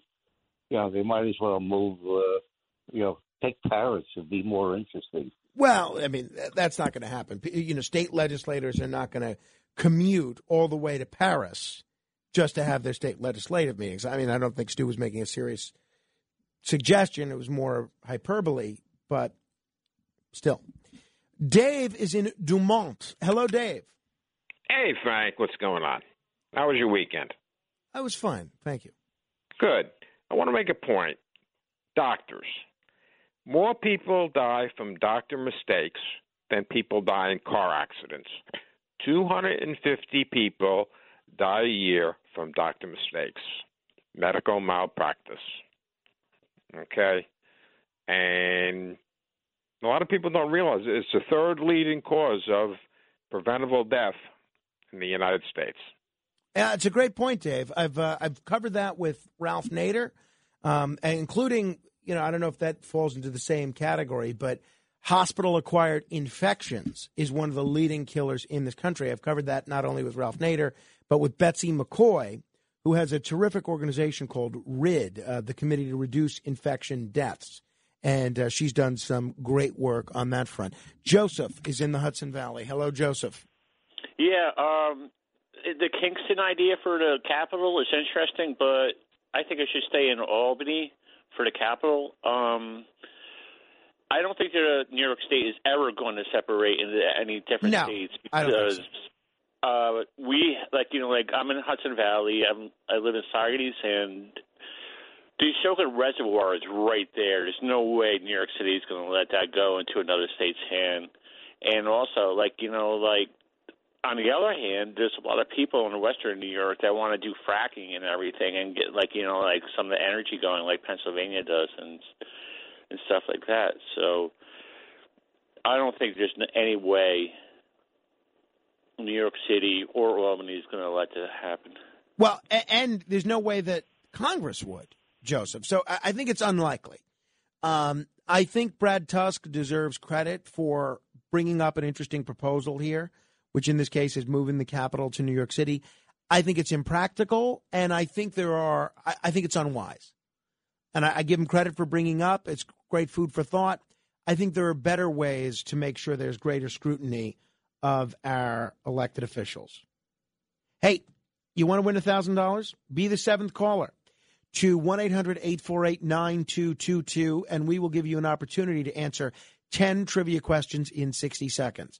It's 1 800 848 WABC, 10 trivia questions in 60 seconds. We have had two winners recently. Will you be the third? Be the seventh caller now to 800 848 9222. This is The Other Side of Midnight. Straight ahead. WABC.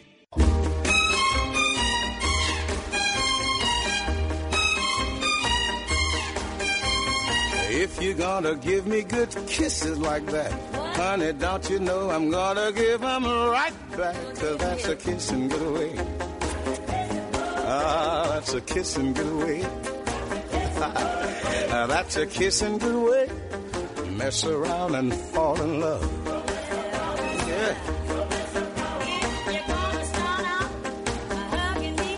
A rockin' good way, Brook Benton and Dinah Washington, a classic song if ever there was one. All right, let's give somebody an opportunity to win some money because it's time for. The Other Side of Midnight presents. It's the Thousand Dollar Minute.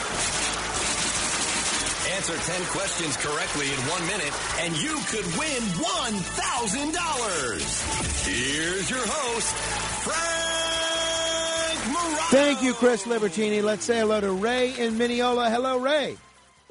Hello, how are you? I am uh, going to be doing just fine as long as you have the wherewithal to answer 10 trivia questions in 60 seconds. You ready to go? I'm ready. I'm tired. You're tired? What you got to wake up, Ray. I need you at your. I need you at hundred percent here. Get, some- Right. smack yourself in the face a little bit. I don't want you to blame fatigue if you don't get the questions right. All right. All I'm ready. All right. All right. Ready. Okay. Um, what do you call someone who visits outer space? Astronaut. What fast food restaurant is known for having golden arches? McDonald's. What Texas billionaire ran for president twice in the 1990s? Ross Perot. What color are Smurfs? Blue. Which White. pop artist said that in the future everyone would be famous for 15 seconds? 15 Andy minutes. Warhol. 15 minutes.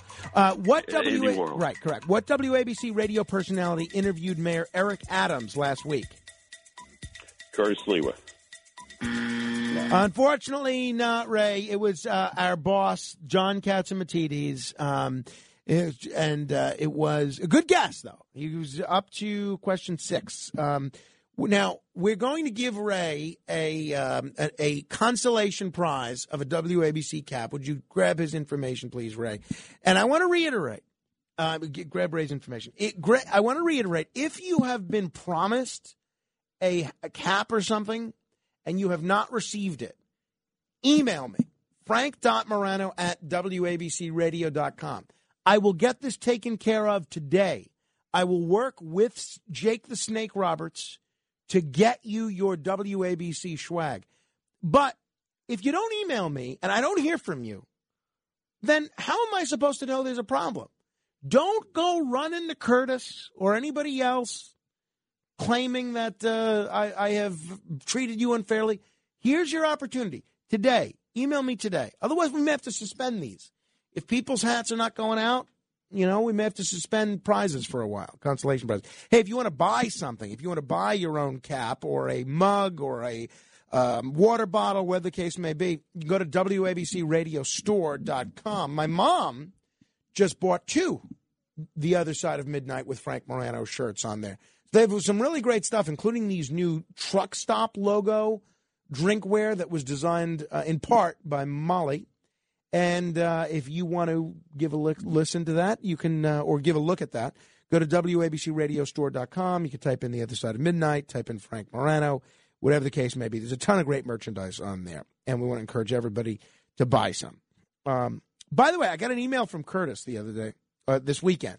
I, you know, Curtis is obsessed with me. Let's be honest. He's not obsessed with me enough to invite me to give me a proper invite to his office closing party today, which is featuring beer and wine, two things that I enjoy. Uh, I mean, you'd think if I were in Curtis's position, you know, I would call up me and the half dozen or so other people that were early supporters and early participants in his campaign and say, you know what, Frank, it would mean a lot to me if you'd come to my uh, office closing party today. But no, instead I'm I'm left I'm, I'm on this uh, this email here. But anyway, Curtis emails me over the weekend and says something to the effect of, "You have to." This, this is what he says. Let me let me pull up this email here, and he meant it to be like to look out for me. One woman, uh, okay, th- this person said, one woman called and said the only way she got her hat was to complain to the FCC. If you're going to go to the trouble of complaining to the FCC, let me tell you, just complain to me. I'll get you your cap. Really? She also said you suggested on air that people put you in their will. That's an Art Rush Jr. no no. Don't even jokingly said, said say that. Um, let me be very clear. I'm not joking.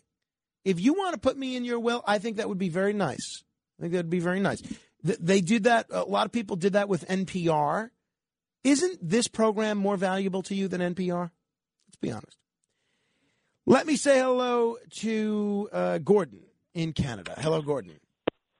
Hi, Frank. Uh, I think it's a terrible idea to move the capital from Albany to New York. Well, what do you know? You're Idea, not or even even American. worse idea to move it to Rome, What, Rome, New York or Rome, Italy?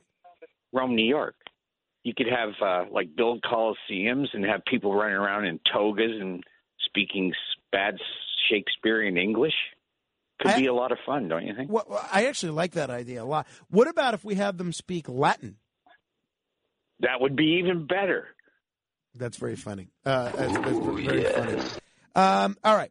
800 848 WABC. That's uh, 800 848 WABC. Uh, one person writes Frank, moving New York State government to New York City would give media the chance to watchdog them slash it. What?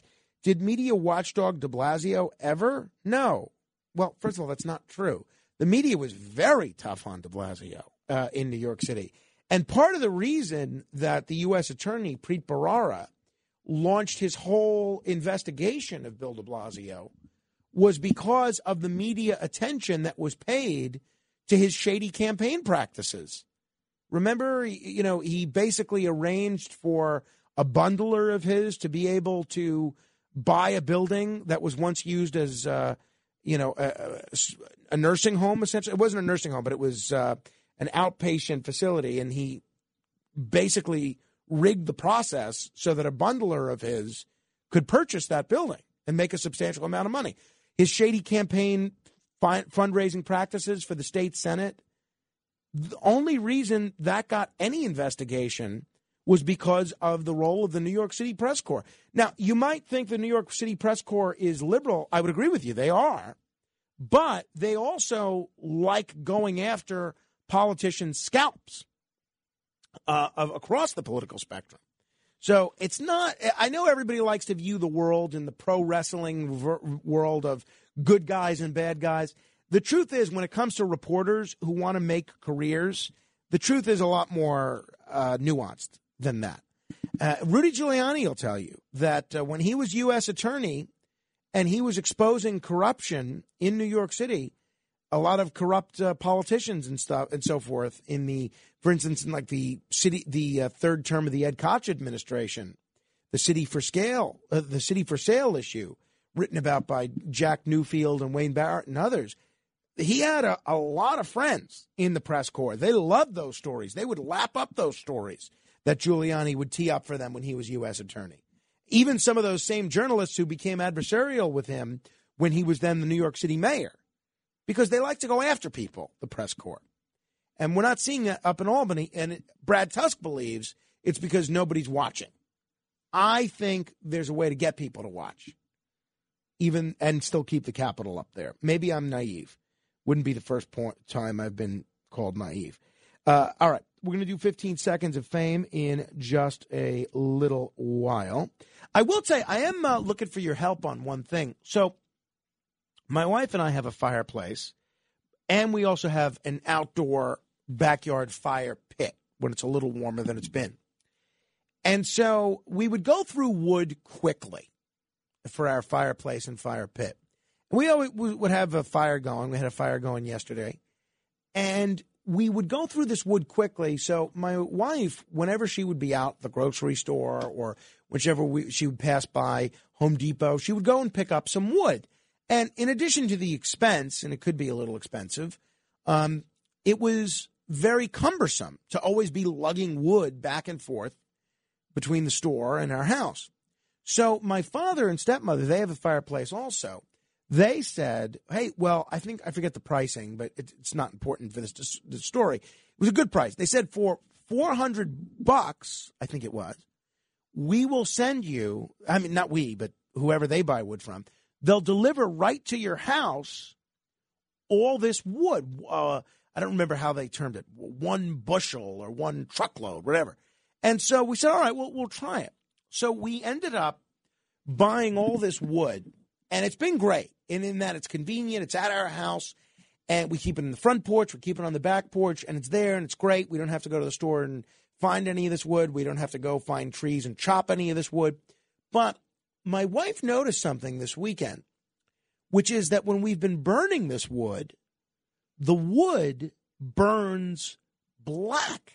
The, the smoke, I mean, the wood itself burns normal, but the smoke that comes from this wood burns black and it, it's a little too smoky.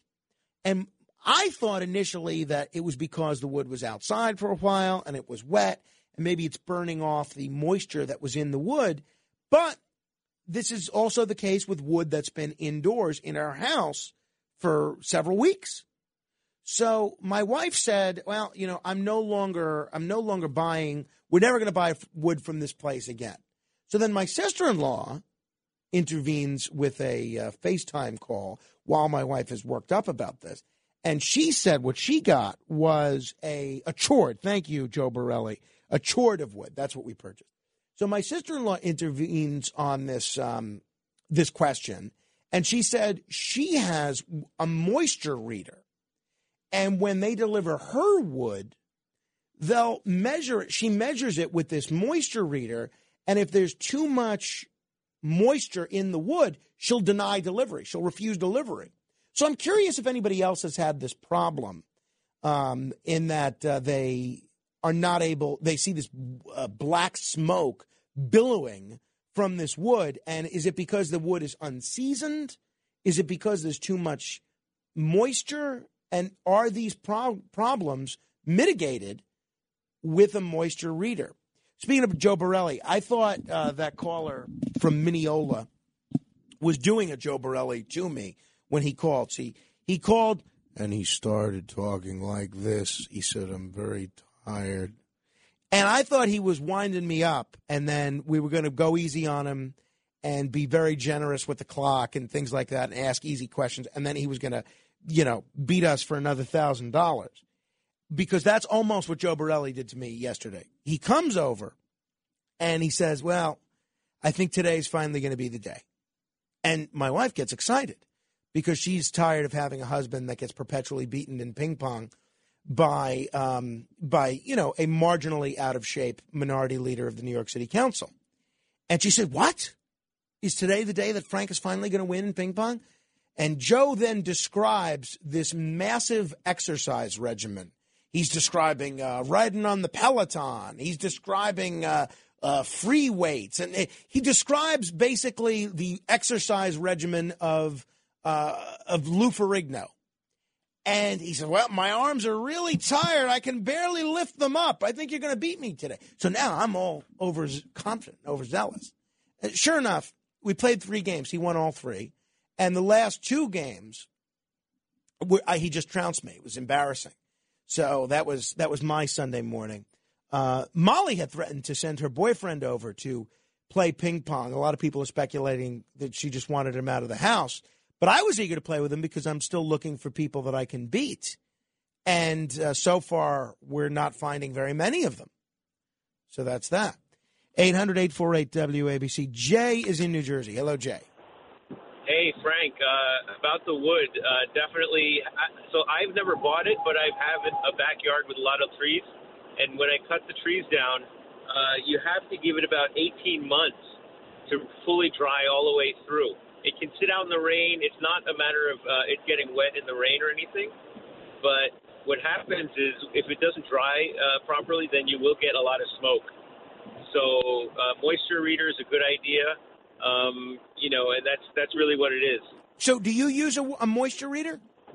Yeah, so I have one, and uh, my experience has been when I cut a fresh tree, it takes about 18 months for it to get fully dry. Interesting. All right. Well, I'm gonna I'm gonna invest in one of these moisture readers, I, I think.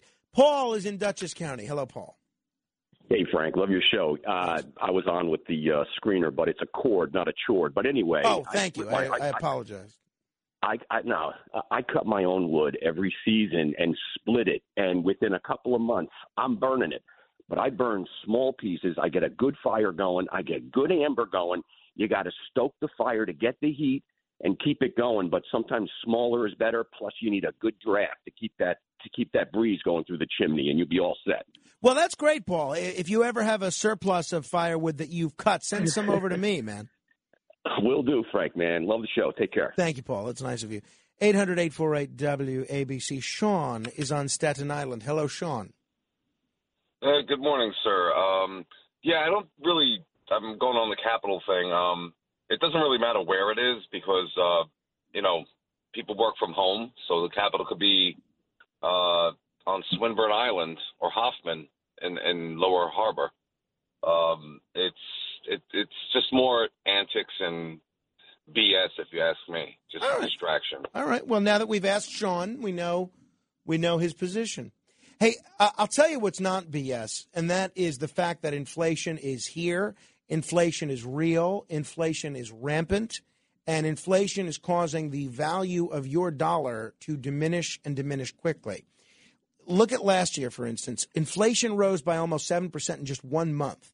That means in 30 days, your dollar became 93 cents. This year, the stock market has been plummeting and your portfolio is in a lot of trouble. Inflation is a silent killer. It's like high blood pressure. It's a hidden tax felt by everybody. and we are not seeing any signs that it's going to slow down. So, what can you do about it? Gold, silver, precious metals. Be pro be proactive before you regret it. Take steps now to protect yourself. Call Legacy Precious Metals. They can advise you on all of your options, whether that's rolling your existing retirement account into a gold IRA or whether that's holding physical metals directly into in your home. You could speak to an IRA expert at Legacy Precious Metals 866 932 0635. Write this number down, please. That's 866 932 0635. Or you can download their free investor's guide at legacypminvestments.com. That's legacypminvestments.com. WABC. Start your morning with Frank Morano on 77 WABC.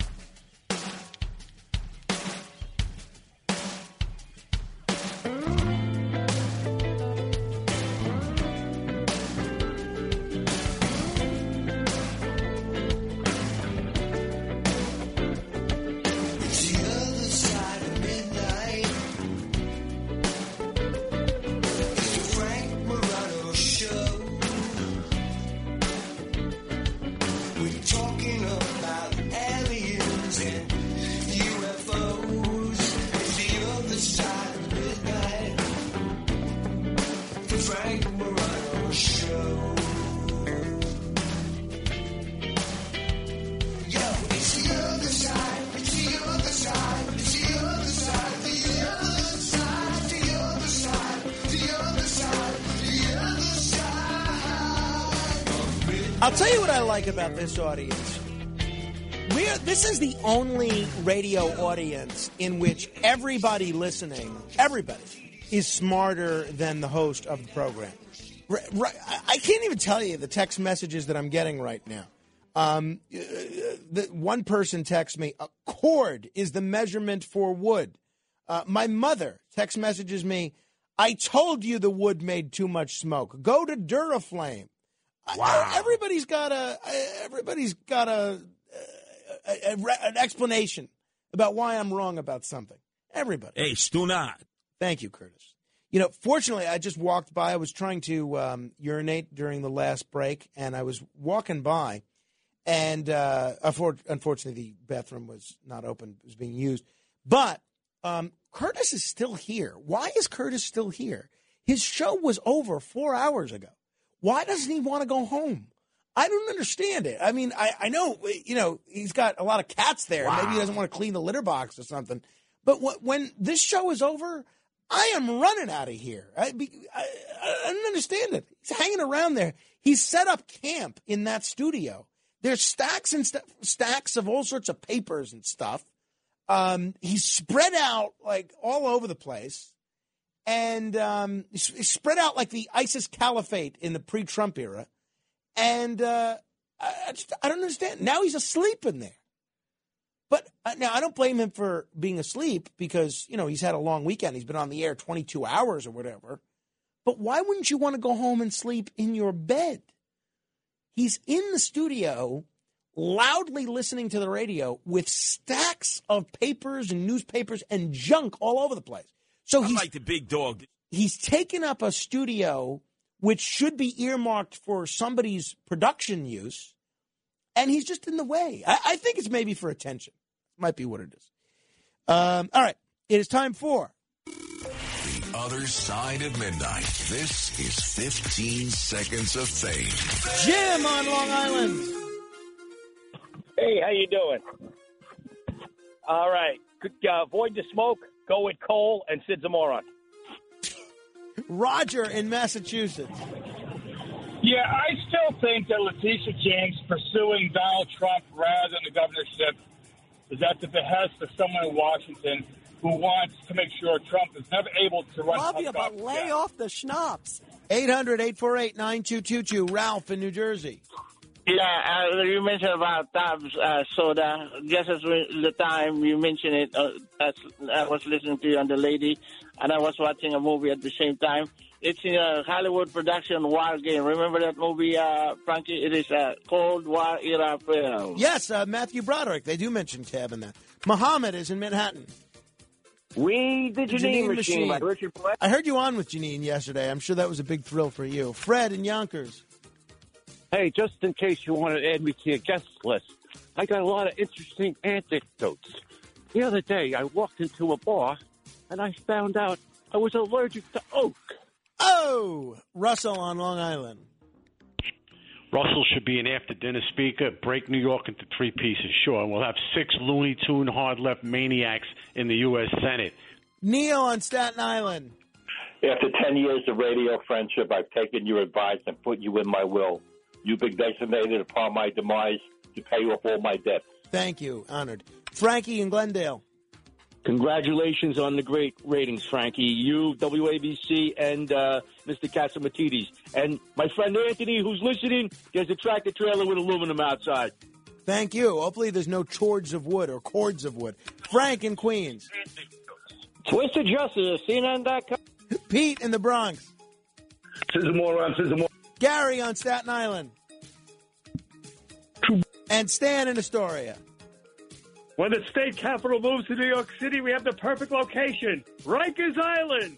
Hey, there you go. Uh, there you go. Hey, uh, that slams the lid on things for today. The um, WABC Early News with Deb Valentine is next. Bernie and Sid coming up at 6 a.m. Rob Astorino and Rich Lowry both on the program. I'll be back at 1 a.m. with another action packed show. Frank Morano, good day.